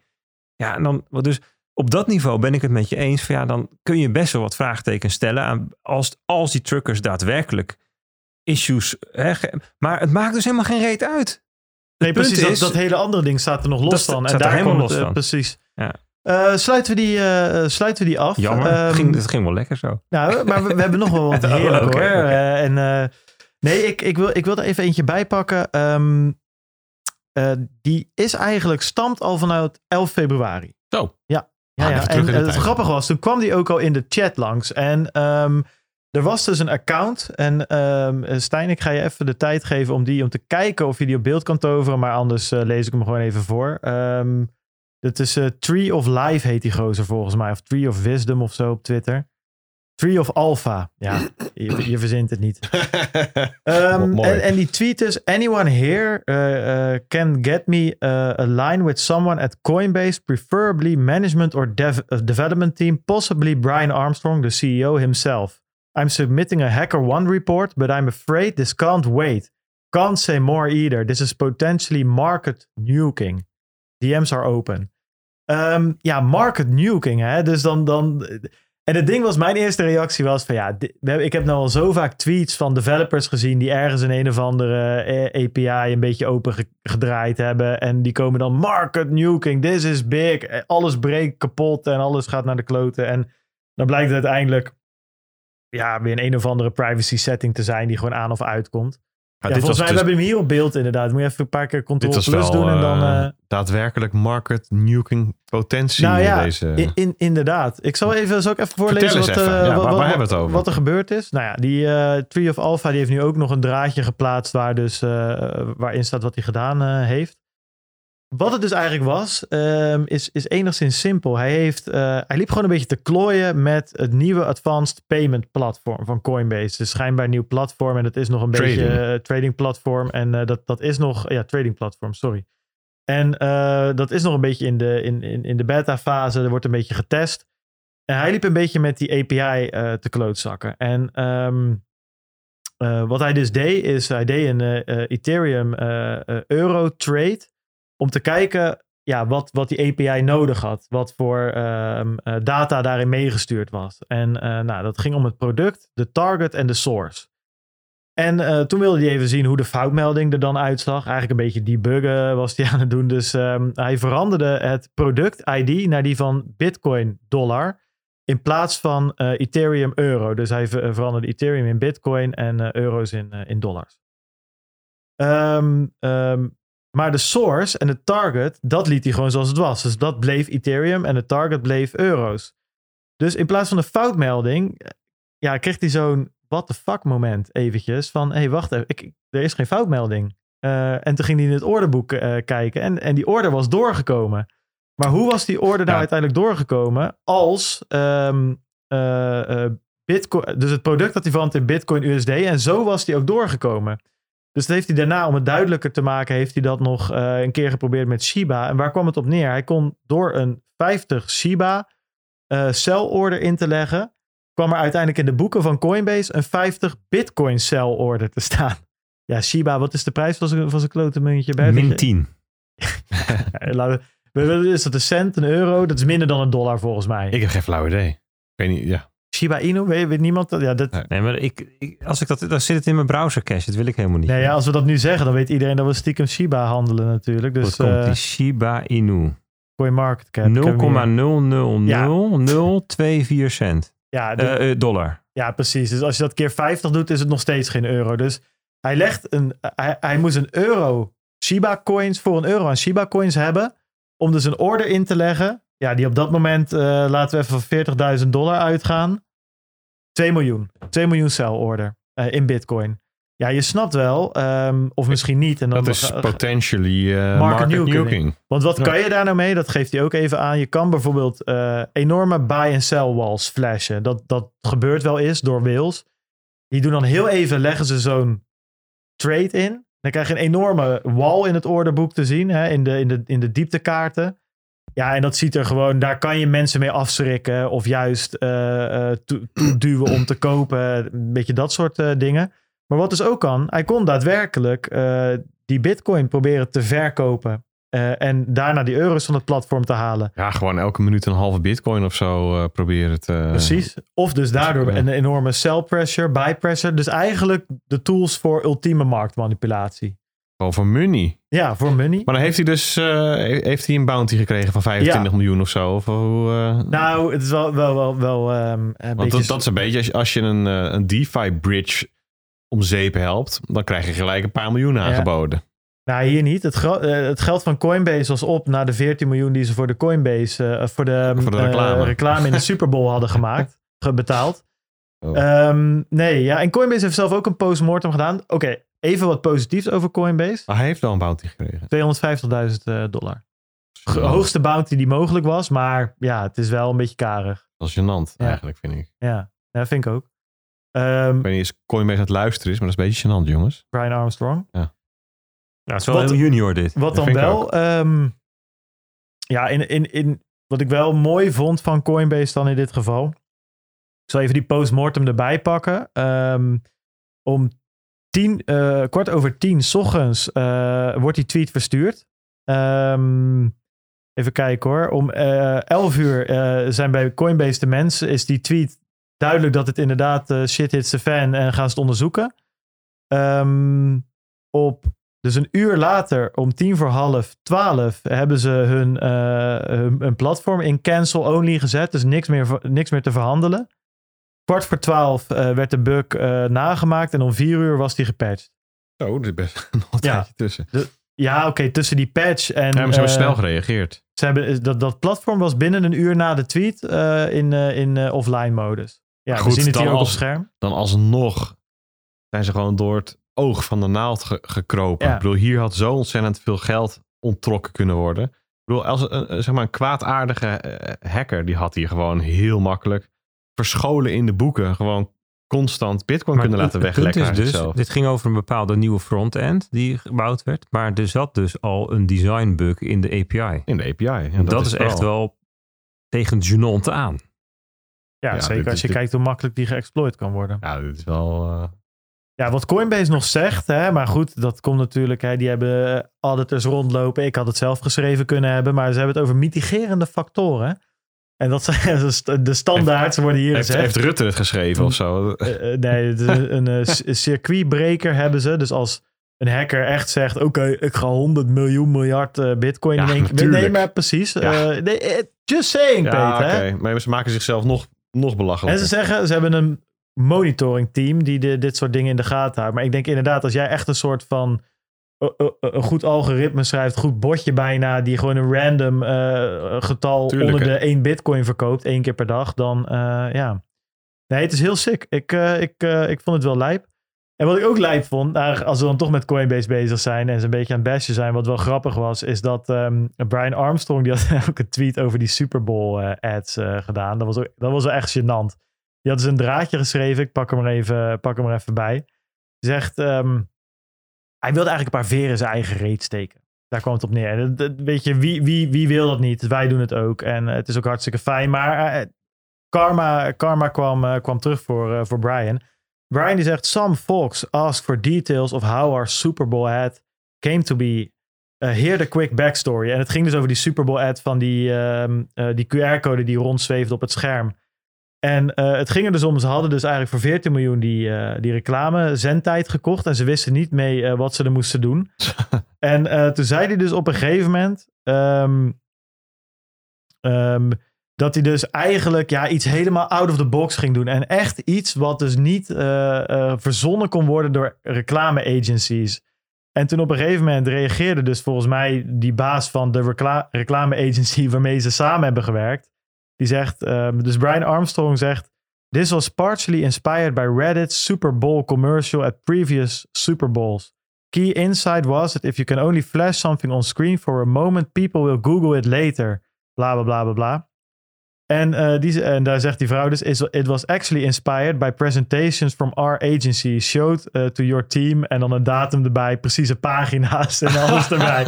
Dus dat was. eh, Ouch. ja, even ouch inderdaad voor Brian. En uiteindelijk heeft hij dat aan zijn draadje nog een beetje toegevoegd. Maar het was, het was ja, als je ook kijkt, zeg maar, zij heeft 12.000 likes en hij heeft eh, eh, 3000 likes. Dan, ja, dat noemen ze in de Twitterwereld, jij moet het weten, de ratio.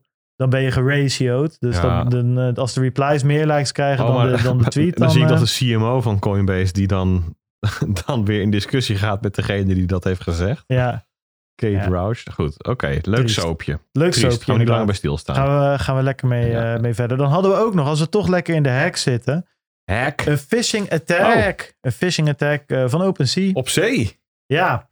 ja, en het was natuurlijk niet echt van OpenSea. Eh, althans, het eh, eh, NFT trading platform was niet eh, gehackt of iets dergelijks. Maar Dat is al het- zoveelste keer al. Of, of heb ik dat mis? Is het nee, en, en, niet? nee, en het, het, het- Als in niet de zoveelste keer. niet de zo, ja, wel de zoveelste keer. Je hebt het niet Oh. mis, bedoelde ik. Oh. Nee, het is, het is heel lastig met die NFT's. Omdat heel veel mensen ze toch in, in de MetaMask wallet gewoon in de browser laten staan. En ja, dan word je zo snel genaaid. Nou, oké, even de Want achtergrond. de vorige keer waren het, waren het verborgen celorders of zo. Hè? Die nog wel ergens Ja, geregistreerd Ja, stonden. Maar nou dan, ja, op de Ethereum blockchain Ja, zelf. Ja, En, en dan, dan was dat de bug. En dat deden ze eigenlijk ook een beetje af. Ja, het is geen bug, het is een feature.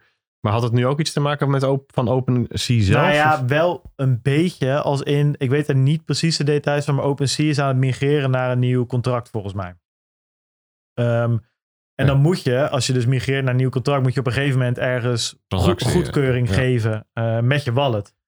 Om dus je NFT's te kunnen verhandelen en dat soort dingen. Nou ja, je snapt al wel, dat is Hackers Paradise. Lekker visje. Lekker vissen. Dus die, eh, die hacker die heeft zelfs een smart contract eh, geschreven.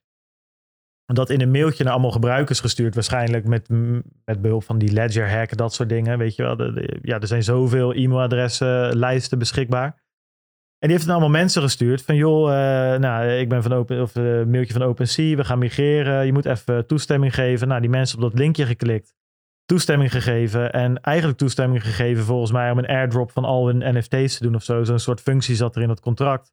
En wat die gozer dus gedaan heeft, is niet ehm, eh, direct als je klikte dat je meteen die, die transactie ondertekende je wel, maar het is niet alsof je NFT direct weg. Want hij heeft lopen verzamelen, verzamelen, Hij verzamelen. heeft handtekeningen verzameld. en hij ja, en een handtekeningenactie en- gedaan. En ja. aan het Ja. eind heeft hij zijn eigen ernaast gezet. En zo van, hoppa, Ja, toen heeft, hij dat, toen heeft hij dat smart contract dus afgetrapt. En toen heeft hij in één keer eh, een berg aan NFT's. Ik weet niet precies hoeveel die er nou had, maar dat was ook weer een berg. Ik heb het hier staan. Maar je hoeft maar een paar te hebben voor een leuke omzet. Ja, 1,7 miljoen.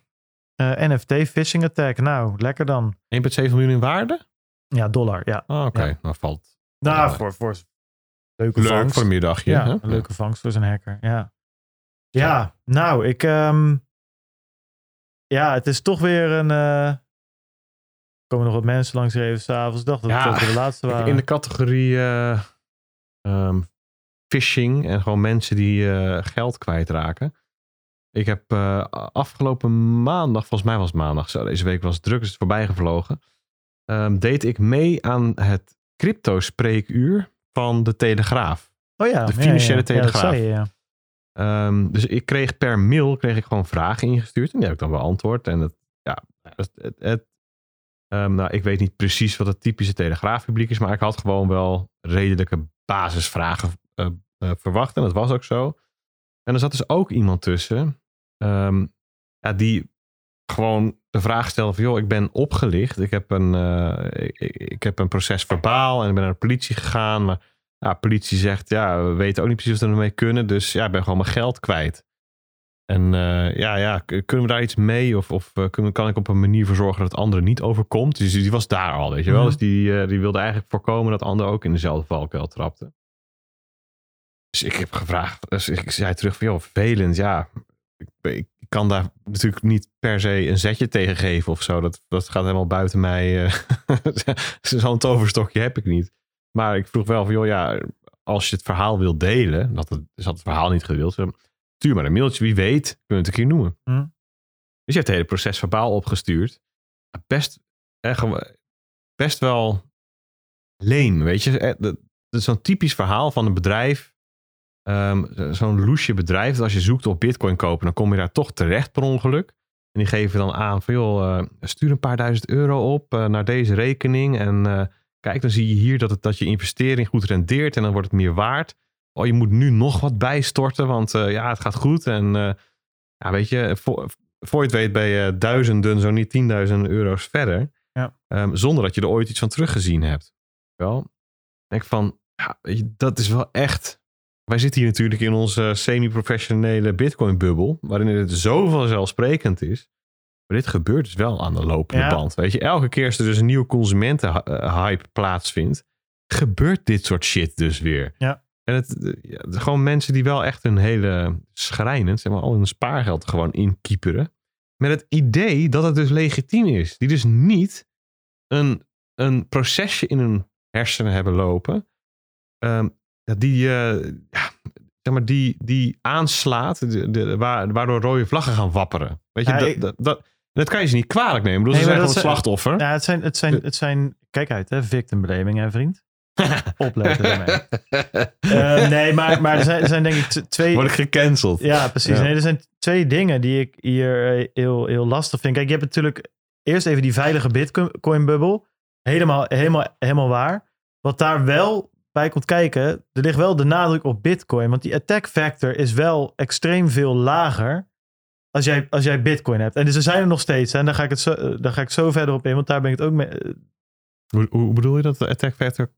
nou, kijk, met die OpenSea's, zeker als je niet zo technisch onderlegd bent, dan ben je bijna gedwongen om ze in, in, in, je brow, in een fucking browser extensie te bewaren. Weet je wel? Eh, tuurlijk kan je aan, open, eh, sorry, aan OpenSea, aan Metamask kan je ook je ledger eh, hangen. Maar dat Ja. proces is wel lastiger dan met de software van Ledger je ledger gebruiken, zeg maar. Open, het is moeilijker. Dus ik heb het idee, als ik een beetje naar die NFT-influencers kijk, hè, dan hebben ze tutorials, zeggen ze, je installeert gewoon die Chrome extension, die 12 woorden, die moet je goed, nou, zover zijn ze dan wel, die moet je goed opslaan. Maar, maar that's it. Dus wordt eigenlijk gezegd, ja, jouw Board Ape, die moet je opslaan in een hot wallet. Dus eh, terwijl zelfs over het algemeen de meest intro Bitcoin filmpjes over het algemeen wel naar een hardware wallet toe bewegen. Omdat die hardware wallets, inclusief de software die erbij komt kijken, gewoon heel goed geschikt zijn om Bitcoin en Ethereum gewoon ook makkelijk op te kunnen Ja, maar er slaan. zijn dus gewoon relatief veel mensen, denk ik, Ja, eh, die dus, ja, weet je, om wat voor reden dan ook getriggerd raken van, hé, hey, Ja. ik, ik, wil, ik wil iets met Bitcoin en die gaan zoeken en die komen bij een, zo'n net broker uit en die sturen gewoon eurotjes naar Litouwen toe. nee, maar, maar dat was, dat was eh, mijn, eh, mijn, mijn, mijn tweede punt wat ik nog aan wilde haken. Is dat die, dat vind ik dus soms heel lastig zelf. Want we hebben natuurlijk vaak banking die unbanked, weet je wel. En mensen helpen en, en een walletje aansluiten. Alleen het is best wel, ja, wat, wat voor mij en voor jou en voor Bert ook. En voor heel veel mensen in de community. Ja, ik, ik, ik hoef het helemaal niet per se over ehm, eh, privileges of ja, er wordt even iemand doodgeslagen. Ja, ik zo, weet niet wat daar eh, was. maar eh, over, over eh, privileges en dat soort dingen te hebben. Maar het, komt, het is natuurlijk wel zo. En het komt ook uit een bepaalde interesse. Maar als je je natuurlijk hier heel, heel lang al mee bezig hebt gehouden. Ehm, eh, je hebt op school wat, eh, daar vind ik dat er veel te weinig eh, aandacht aan gegeven wordt. Maar als je in ieder geval een paar jaar economie gehad hebt, een beetje maatschappijleer, dat Ja, soort het, het begint eigenlijk al bij gewoon ehm, internet skills. Ja, Dus je het precies. herkennen van, van phishing mailtjes of het hergebruiken van wachtwoorden. Dat zijn, ik denk dat de groep die hier vatbaar voor is, ook vatbaar is voor fouten in dat domein. Nee, ja, die- die, die, die- worden dubbel aan alle. Maar Maar dat vind ik dus wel lastig, aangezien we dan wel een soort van zoiets hebben van banking die unbanked. Alleen we vergeten soms een beetje dat die mensen gewoon eh, qua, qua skillpakket, zeg maar, gewoon best wel wat vaardigheden missen. En dat, dat, dat, dat we dus best wel wat stappen terug moeten om daar dus een goed lespakket voor op te stellen, voordat ze daadwerkelijk meer dan een tientje bitcoin kunnen kopen. Eigenlijk. Dus eerst, oké, eh, misschien moeten we dat maar een keer doen. Maar gewoon een pakket van, oké, we gaan een password manager instellen.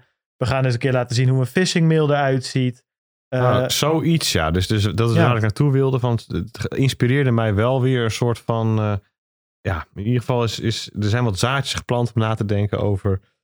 ehm, voorlichting of bescherming van dit soort praktijken. Maar ja, dat gaat natuurlijk nooit helemaal lukken. Nee. Eh, Daniel Verlaan, die heeft het ook al eh, jaren over... laat je niet hek maken, weet je wel. Dat soort basisbeginselen zijn ook voor heel veel mensen gewoon echt gewoon ja, onbekend. maar, maar toch, Peet, hij heeft natuurlijk dat boek geschreven. Dat, dat is Ja, bewustwording is... eh, draagt toch bij. behoorlijk aangeslagen ook. Ehm, ook door heel, hij heeft er toch wel heel veel mee- mensen mee bereikt die daarvoor het niet de echte mee bezig waren. Dus ik denk niet dat we ons uit het... eh, eh, Maar het is gewoon bizar dat, dat internet al nou ja, sinds eh, 1990 zeg maar, voor consumenten opkomt. En dat nog steeds met die. Nou, ik zie hier Robert Huigen die zegt digitale geletterdheid. Dat zijn dochter Ja. van zes in groep drie nu af en toe een uurtje digitale geletterdheid krijgt. Dat het daar nog steeds zo slecht mee gesteld is. ja, zeker. En dan kan je natuurlijk zeggen, ja, die kids die krijgen het allemaal zelf mee. Maar die, die, Ja. die maken ook een beetje hun eigen fucked up digitale wereld tegenwoordig ervan, weet je wel. Die, Ja, of ze nou echt doorhebben waar de risico's zitten. precies, nee, niet. nee, exact. exact. Maar vraag is er ook, hè, van, is het echt zo slecht gesteld? Dat weet ik ook niet. Wat je hoort zijn de plekken waar het misgaat. Dus hoe, ook al zo 90% inmiddels echt onwijs goed weten hoe het zit met de veiligheid. Er zijn er altijd nog mensen over waar het misgaat. Ja. Ik denk dat je heel veel mensen niet hoort bij wie het misgaat. Zeker. Dat ze zich schamen of wat dan ook. Dus En het is een beetje net als inflatie. Die 10% die, waarbij het misgaat, zijn precies de 10% die het ook net niet kunnen hebben. Dus zeg maar, de, de onderste laag wordt een beetje het hardst geraakt door dit soort Nee, shit. Want die begrijpen ook niet dat je nu je energiecontract misschien nu wel moet vastzetten of Nee. niet. En die snappen ook niet dat dit en dat en... Daar ben ik het helemaal mee eens. Ja. Alleen ik was even eh, zette me aan denken dat je zegt van nog steeds, weet je wel. Alleen ik, ik denk dat door de tijd heen daadwerkelijk best wel veel mensen Mm, mm. digitaal geletterder wordt, worden en voorzichtiger en begrijpen wat de risico's zijn en eh, shit beter gaan regelen met password managers. ja, ja, ja. Twee, twee factor eh, authentication snappen. Weet je. Alleen het is niet genoeg. En Ja. dat is het. Dus Ja, zijn- het probleem met hacken en dat soort dingen is natuurlijk... Het idee is altijd, dieven gaan op zoek naar de fiets zonder fietsslot. En als iedereen op een gegeven moment een AXA-slot erop heeft zitten... dan zoeken ze een manier om AXA-sloten makkelijk open te breken. Dus het is ook een beetje... Het is natuurlijk altijd... Ja, het is eigenlijk een race om een groter slot dan de buren op de deur te hebben. En dat is voor ons allemaal niet zo moeilijk. Eh, maar voor heel veel andere mensen eh, wel. Dus goed, ja, zaad in je zak houden, jongens. Daar komt het eigenlijk op neer. Gewoon een soort eh, tantra-achtige, hoe noem je dat? Zonder hoogtepunten. Gewoon dat zaad in, in, in, de zak. Gozer. Zo, dan gaat hier even streep door heel veel dingen heen. En dat snap ik ook. Want we gaan het nog eventjes in dat laatste ja, kwartiertje zou ik zeggen. Op hoe, hoeveel zitten we, Stijn, de timer? Ah, nou, dat is perfect. Gaan we nog gewoon eventjes kort eventjes. Even niet, niet te lang. Een, een introductietje over iets wat misschien wel eens heel erg belangrijk kan worden, maar misschien ook helemaal niet. Nou, Is dat een goede introductie? Of, of eh, Nou, dat denk ik wel. Maar wie, wie van ons heeft eh, de beste inhoudelijke introductie Ja, in, eh, in petto? Ik denk het ook. Want ik heb Bert wel eventjes... eh heeft, eh, die is een beetje mee aan de haal gegaan. Ja, hè? we hebben hem net ook even gewoon even die time-off gegeven in dat vorige Ja, stukje. Ja, ja, ja, ja. Dan gaan wij nu gewoon eventjes... eh, ik was ook echt serieus wel even een beetje, eh, beetje zenuwachtig. Toen ik dat nou. We, kre- we kregen gisteren een berichtje, hè, of tenminste Mhm. een nieuwsbericht wat de ronden deed ja, over. ehm, de- ja, wat was het? Was de tagline? Nee, we- de- de- ik Europa, heb- ik Europa heb- wil Bitcoin verbieden. Hè? Dat was dan een beetje de, de, de, de, de, de, afdronk of zo die er dan. eh, ja, E- EU parliamentarians push to limit Bitcoin use over energy concerns. Ehm, dus dat, dat is de tagline op Coindesk. Kan nog wel even erbij pakken Ja, welke gekke nee, tagline ik op Decrypt eh, had gevonden. Pro- Ja. Proposed EU regulations would limit Bitcoin proof of work crypto mining. Eh, het Report. gaat om BTC Echo. Die kwam als eerst. Ja, die kwam er nog harder, SPD. Grüne und Linke wollen Bitcoin in Europa verbieten. Verbieten, ja. ja. En, maar, en dat werd ook weer gequote. Wat die. fantastisch, jongen, dat jij dat accent Ik vind, ik vind jouw Duits wel uh, Ja, uitgegaan. Geloofwaardig Ja, inderdaad. echt een stuk beter, hè? Ja. Dank je. Dankeschön, mijn vriend. Heb je Zwitsers wel eens gehoord? Dus du- nou, dat is helemaal hilarisch. Voor, Italiaans voor de borrel, voor de borrel. Nee, maar ehm, dus het punt is, we hadden een paar weken geleden hadden we Teunus Broosens in de CryptoCast. Ja. Daar was ik co-host en Herbert erbij en Teunus. Het was overigens een echt werkelijk een vreselijke setting. Ja. Want de Teunus die zat op afstand. Nou, we hebben echt wel 85 verschillende setups bij hem geprobeerd. Alles faalde, alles brak af. Het internet viel uit. Nou goed, heel... heel Dat viel het hier nog mee Toch- vandaag, zeg maar. Nou, het is Ja. toch om door een ringetje te halen. Ja. Maar toch hebben we een, echt een prima podcast gemaakt. Dat is echt eh, weer hulde aan het, het, het knip- en plakwerk van Daniel. Maar ehm, daar hebben we het dus gehad ook over, over MiCA, over MiCAR. De, de Market in Crypto Assets Regulation. Die nu gemaakt wordt. Hè, en we hebben het ook even gehad over het proces. Hoe werkt dat nou? Zo, hoe komt zo'n wet dan tot stand? Ehm, en, en, want parallel daaraan is namelijk nog hetzelfde aan de hand bij de AMLR Mhm. ook een regulation, maar dan voor anti-witwassen. Ehm, en die, die worden allebei nu gedraft. En dan gaan er verschillende groepen, die gaan daar dan ehm, dingen van vinden. Hè? Dus de, het parlement, het Europees parlement, de Europese Commissie de Raad van Europa, geloof ik. Dat zijn dan de drie groepen die daar wat van gaan vinden. En die gaan er allemaal voor zichzelf wat van vinden. En dan daarna gaan ze dat weer bij elkaar proberen te mergen. En, de, en, en dat is een proces hoe die dingen werken. En dat Teunis legt dat uit. En er kunnen allerlei amendementen komen, dus wijzigingsvoorstellen. En hij vertelde toen al, ja, er was in het begin, ergens in juni of zo, was er een soort van ehm, beetje activistisch voorstel om dan proof of work maar te verbieden. En toen zei Teunis van, nou, inmiddels is dat afgezwakt naar dat elke munt die uitgegeven wordt, die moet zich namelijk straks regist- eh, laten registreren Mhm. weet nog niet precies waar, of bij een Europees of een lokale toezichthouder. Het zou AFM zijn. Waarschijnlijk Europees, want dat moet natuurlijk centraal ook eh, geregistreerd worden. Dat een munt zegt, ik wil in Europa, of een project of een crypto asset, hè, gaat dan om. Ik wil in Europa, wil ik ehm, legaal zijn. Nou, dan kan je natuurlijk, Bitcoin heeft natuurlijk helemaal niemand die dat kan registreren. Dus een onderdeel daarvan is dat er bepaalde assets, die worden dan grandfathered. Hè, dus die zijn er al, dus die mogen er ook gewoon blijven zo. En alle nieuwe uitgiftes van munten, die moeten dan, nou ja, zou in de traditionele wereld zou je zeggen, een prospectus moeten uitgeven, Ja, prospectusplicht. zoiets, ja. En ze hebben dan in de Mica, speciaal voor ons, hebben ze dat een whitepaper genoemd. Om het nog even wat onduidelijker te maken. Ze moeten een whitepaper schrijven. Ja. Dus pak je beste ICO whitepaper erbij, zoek en vervang. En dan, nee, maar er moeten bepaalde voorwaarden voldoen, bepaalde eisen. En een van die eisen werd, na dat, na dat voorstel van laten we bitcoin verbieden, eh, of proof of work, toen werd de eis, je moet, een, je moet iets zeggen over de sustainability, over de duurzaamheid. Dus je moet iets vinden over, ehm, eh, over de duurzaamheid, dus over energieverbruik. En, Ja, ja, ja. Ehm, ehm, en als je dan een munt neemt met een, die, een hoog ene- energie-intensief consensusmechanisme, dan moet je ook uitleggen waarom dat dan nodig zou zijn en zo. Dus zo werd, werd een bepaalde verant- verantwoording gevraagd. En wij zijn het als Bitcoin natuurlijk helemaal mee eens. Ehm, er is maar één munt waar proof of work echt waarde heeft. Dat is namelijk de enige munt die ook echt gedecentraliseerd is. Ik bedoel, als je op een niet gedecentraliseerde munt proof of work gaat doen, dat is gewoon, kun je het net zo goed niet doen, zeg maar. Weet je, en Ja, zo. ja, ja. Maar goed, toen dachten wij, de kous is af, prima, ze kunnen lekker door. En er ontstaan ongetwijfeld allemaal verschilletjes. En er is, er is ook nog zat over die Mika te zeggen. Hè? Want dus het is helemaal niet zo makkelijk om crypto goed te reguleren. Want het is toch een moving target. Je hebt die inkt is nog niet droog. En we hebben weer vier nieuwe concepten bedacht. Dan moet je daar wat van vinden. Heb je stablecoins, er straks ineens algoritmische stablecoins. Heb je die, dan blijken er allerlei Heb je opeens FI? nou ja, heb je, nee, nee, dan heb je straks munten die niet de dollar volgen, een fiat munt volgen, maar een iets anders, een CPI-man. Wat, wat is dat dan? Is dat nog steeds een stablecoin of Ja, is het een flatcoin? We hebben met AML D5 gezien. Die wet is, weet je, Binance en, en Coinbase zijn nog steeds niet geregistreerd in Nederland. Terwijl al die andere... Dus daar, zijn, daar is de, de DNB of DNB zijn nog steeds niet... Het is nog steeds niet allemaal af. De wet wel natuurlijk, maar het toezicht is nog steeds niet helemaal... helemaal eh, de, de, de, het beton is, het cement is nog niet gedroogd, zeg maar. En dan zijn we ook alweer vier jaar verder. Weet je, sinds dat het een keer in EU een beetje nou, moet je nagaan. Dus, dus de eerste drafts van Mika waren geloof ik van 2019. En als het dan ook inderdaad dat tempo heeft wat jij zegt, dan zou straks in 2026 of 27 de laatste landen het, Ja. weet je wel, de laatste toezichthouders er klaar voor zijn. Nou, en dus dat, dus dat is een beetje waar het gesprek ook met Teunis over ging. En nu is dus dit bericht wat op BTC Echo werd gedeeld en dat eh, eh, we moeten dat verbieden. En nou, dat is dus bij Coindesk is dat al ietsjes afgezwakt.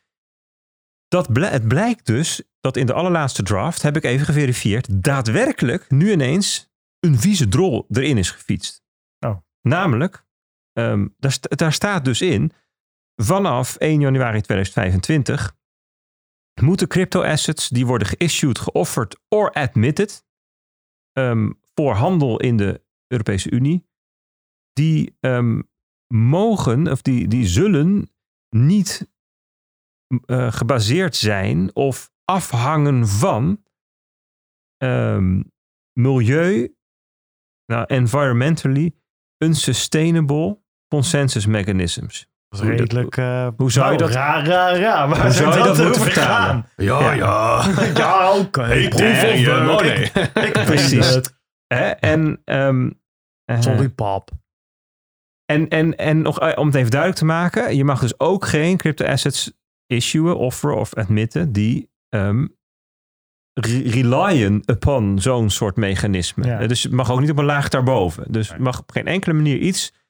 Ehm, kijk, het punt is, het gaat niet alleen maar over issuen, maar het gaat dus ook over toestaan. Dus het gaat blijkbaar ineens ook over iets wat al bestaat. Dus er zijn een aantal manieren, is hier gewoon een soort hele mooie vieze drol gekleid die precies zo zegt bitcoin mag niet, bitcoin mag, weet je wel. Dus ik begrijp wel dat BTC Echo zegt, joh, ze willen bitcoin verbieden. Nee, zeker als je dat zo opleest, dan, dan weet je gewoon, oké, ze bedoelen hier proof of work. Zeker. Dus bitcoin. Want dat is de enige proof of work chain die daadwerkelijk eh, lekker veel stroom Ik denk dat ze. Dogecoin bedoelen. Litecoin kan ook nog. nou ja, en dan maken ze, nog, ze maken dan nog een Dolen. uitzondering voor proof of work ehm, als het op kleine schaal gebeurt. Dus, hè, dus, het- Ja, dus nog- dan weet je dus zeker dat het over bitcoin gaat. Exact. Dus Ja. ze zeggen eigenlijk, hè, dus ehm, m- milieuonvriendelijk, hè, dus eh, proof of work mag niet, behalve op kleine schaal. Dus alleen bitcoin mag niet. Hè? Ja. Dus de- die vertaling is redelijk makkelijk. Nou ja, goed. Ehm, er wordt nog wel wat gezegd over het grandfatheren, maar dat gaat nu alleen over ehm, het, even kijken hoor, het ehm issuen en niet over het mogen verhandelen door die service providers. Dus, dus ja, het is nog wel een beetje vaag. Het gaat nog een beetje ook over uitleg. eh, maar het lijkt er inderdaad op dat ze het op een of andere manier voor elkaar. En het is duidelijk andere tekst dan het amendement wat rondging. Hè? Want er ging gisteren ook een tekst van a- amendement rond op Twitter en op, op Telegram.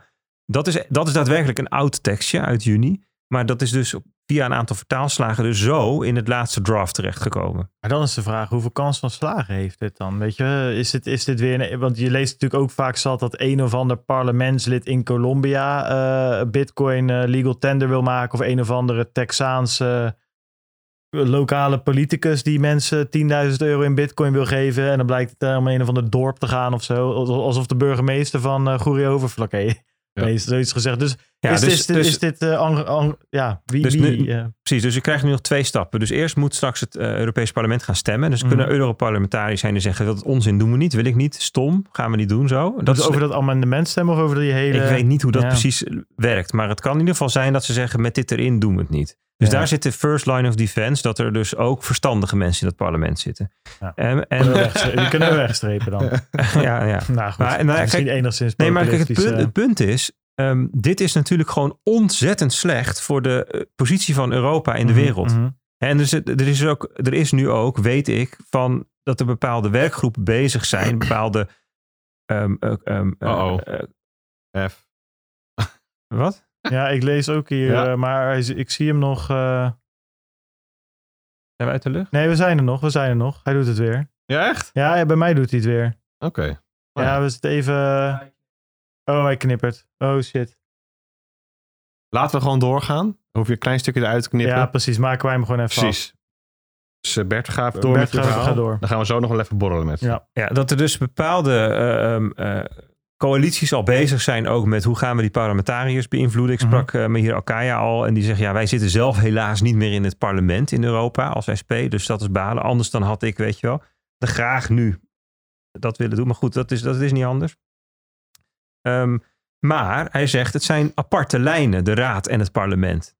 Hè, en die moeten weer onderhandelen. En wij zitten als lidstaat, zegt hij, in dat traject van de raad. Mhm. En het standpunt van de minister staat op papier, dat is niet verbieden.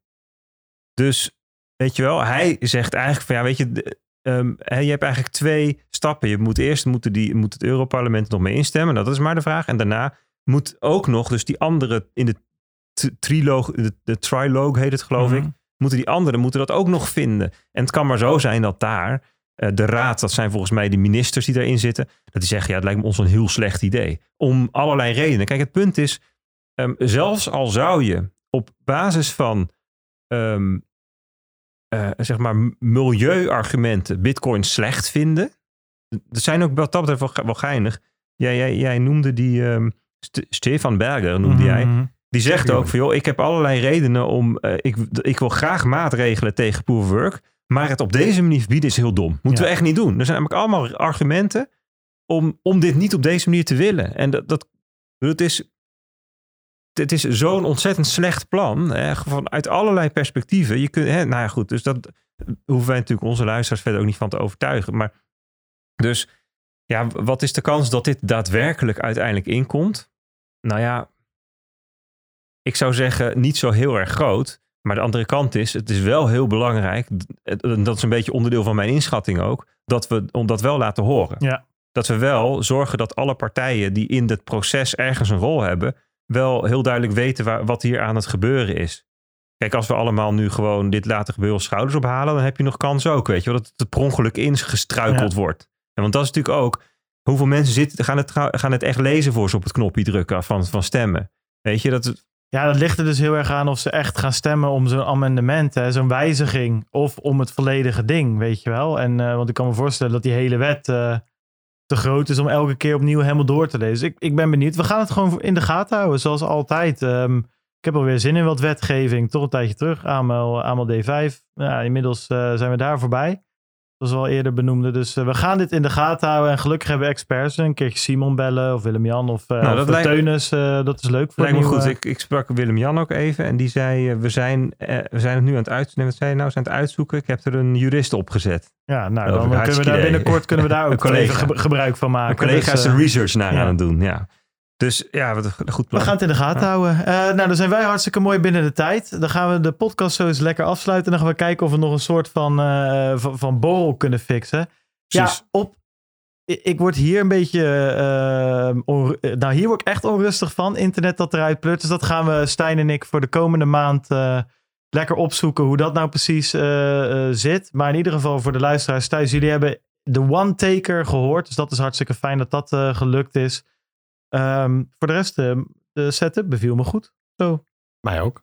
lekker de ruimte. Veel, beter, elkaar goed veel beter dan, Veel eh, beter, dan, ja, dan zeker. het was. En er waren uiteindelijk 160 kijkers, Bert. Dus dat viel ook nog mee. Shit, hé, toch geen bearmarkt nog. Nog, nee. Nou, wel een dippie. Dippie. maar de capitulatie moet nog Komt wel een komen. beetje overeen met, ja, wat, als dit nu de Bitcoin-prijsbodem is, dan vind ik dit ook wel een bijpassende kijkersbodem. Ja, Zeker. Precies, Ja. precies. Nou jongens, dank dat jullie er weer waren. Natuurlijk thanks voor Stijn dat hij het weer allemaal aan elkaar heeft lopen monteren. Top jongen, thanks. Het is echt, eh, ik denk dat het echt een mooie show geworden is. Dus eh, daar ben ik erg... Het enige eh, wat we niet bij Coolblue moeten inkopen is internet. Dat is de enige precies. eigenlijk, hè? Geen, geen internetkabels daar halen. Die cat 6 kabels, daar zijn eigenlijk cat 3 of zo. Ik weet niet wat het is. Jongens, thanks. Allemaal bedankt voor het luisteren. En nou, we zien jullie graag volgende week terug. Thanks. Later. Doei.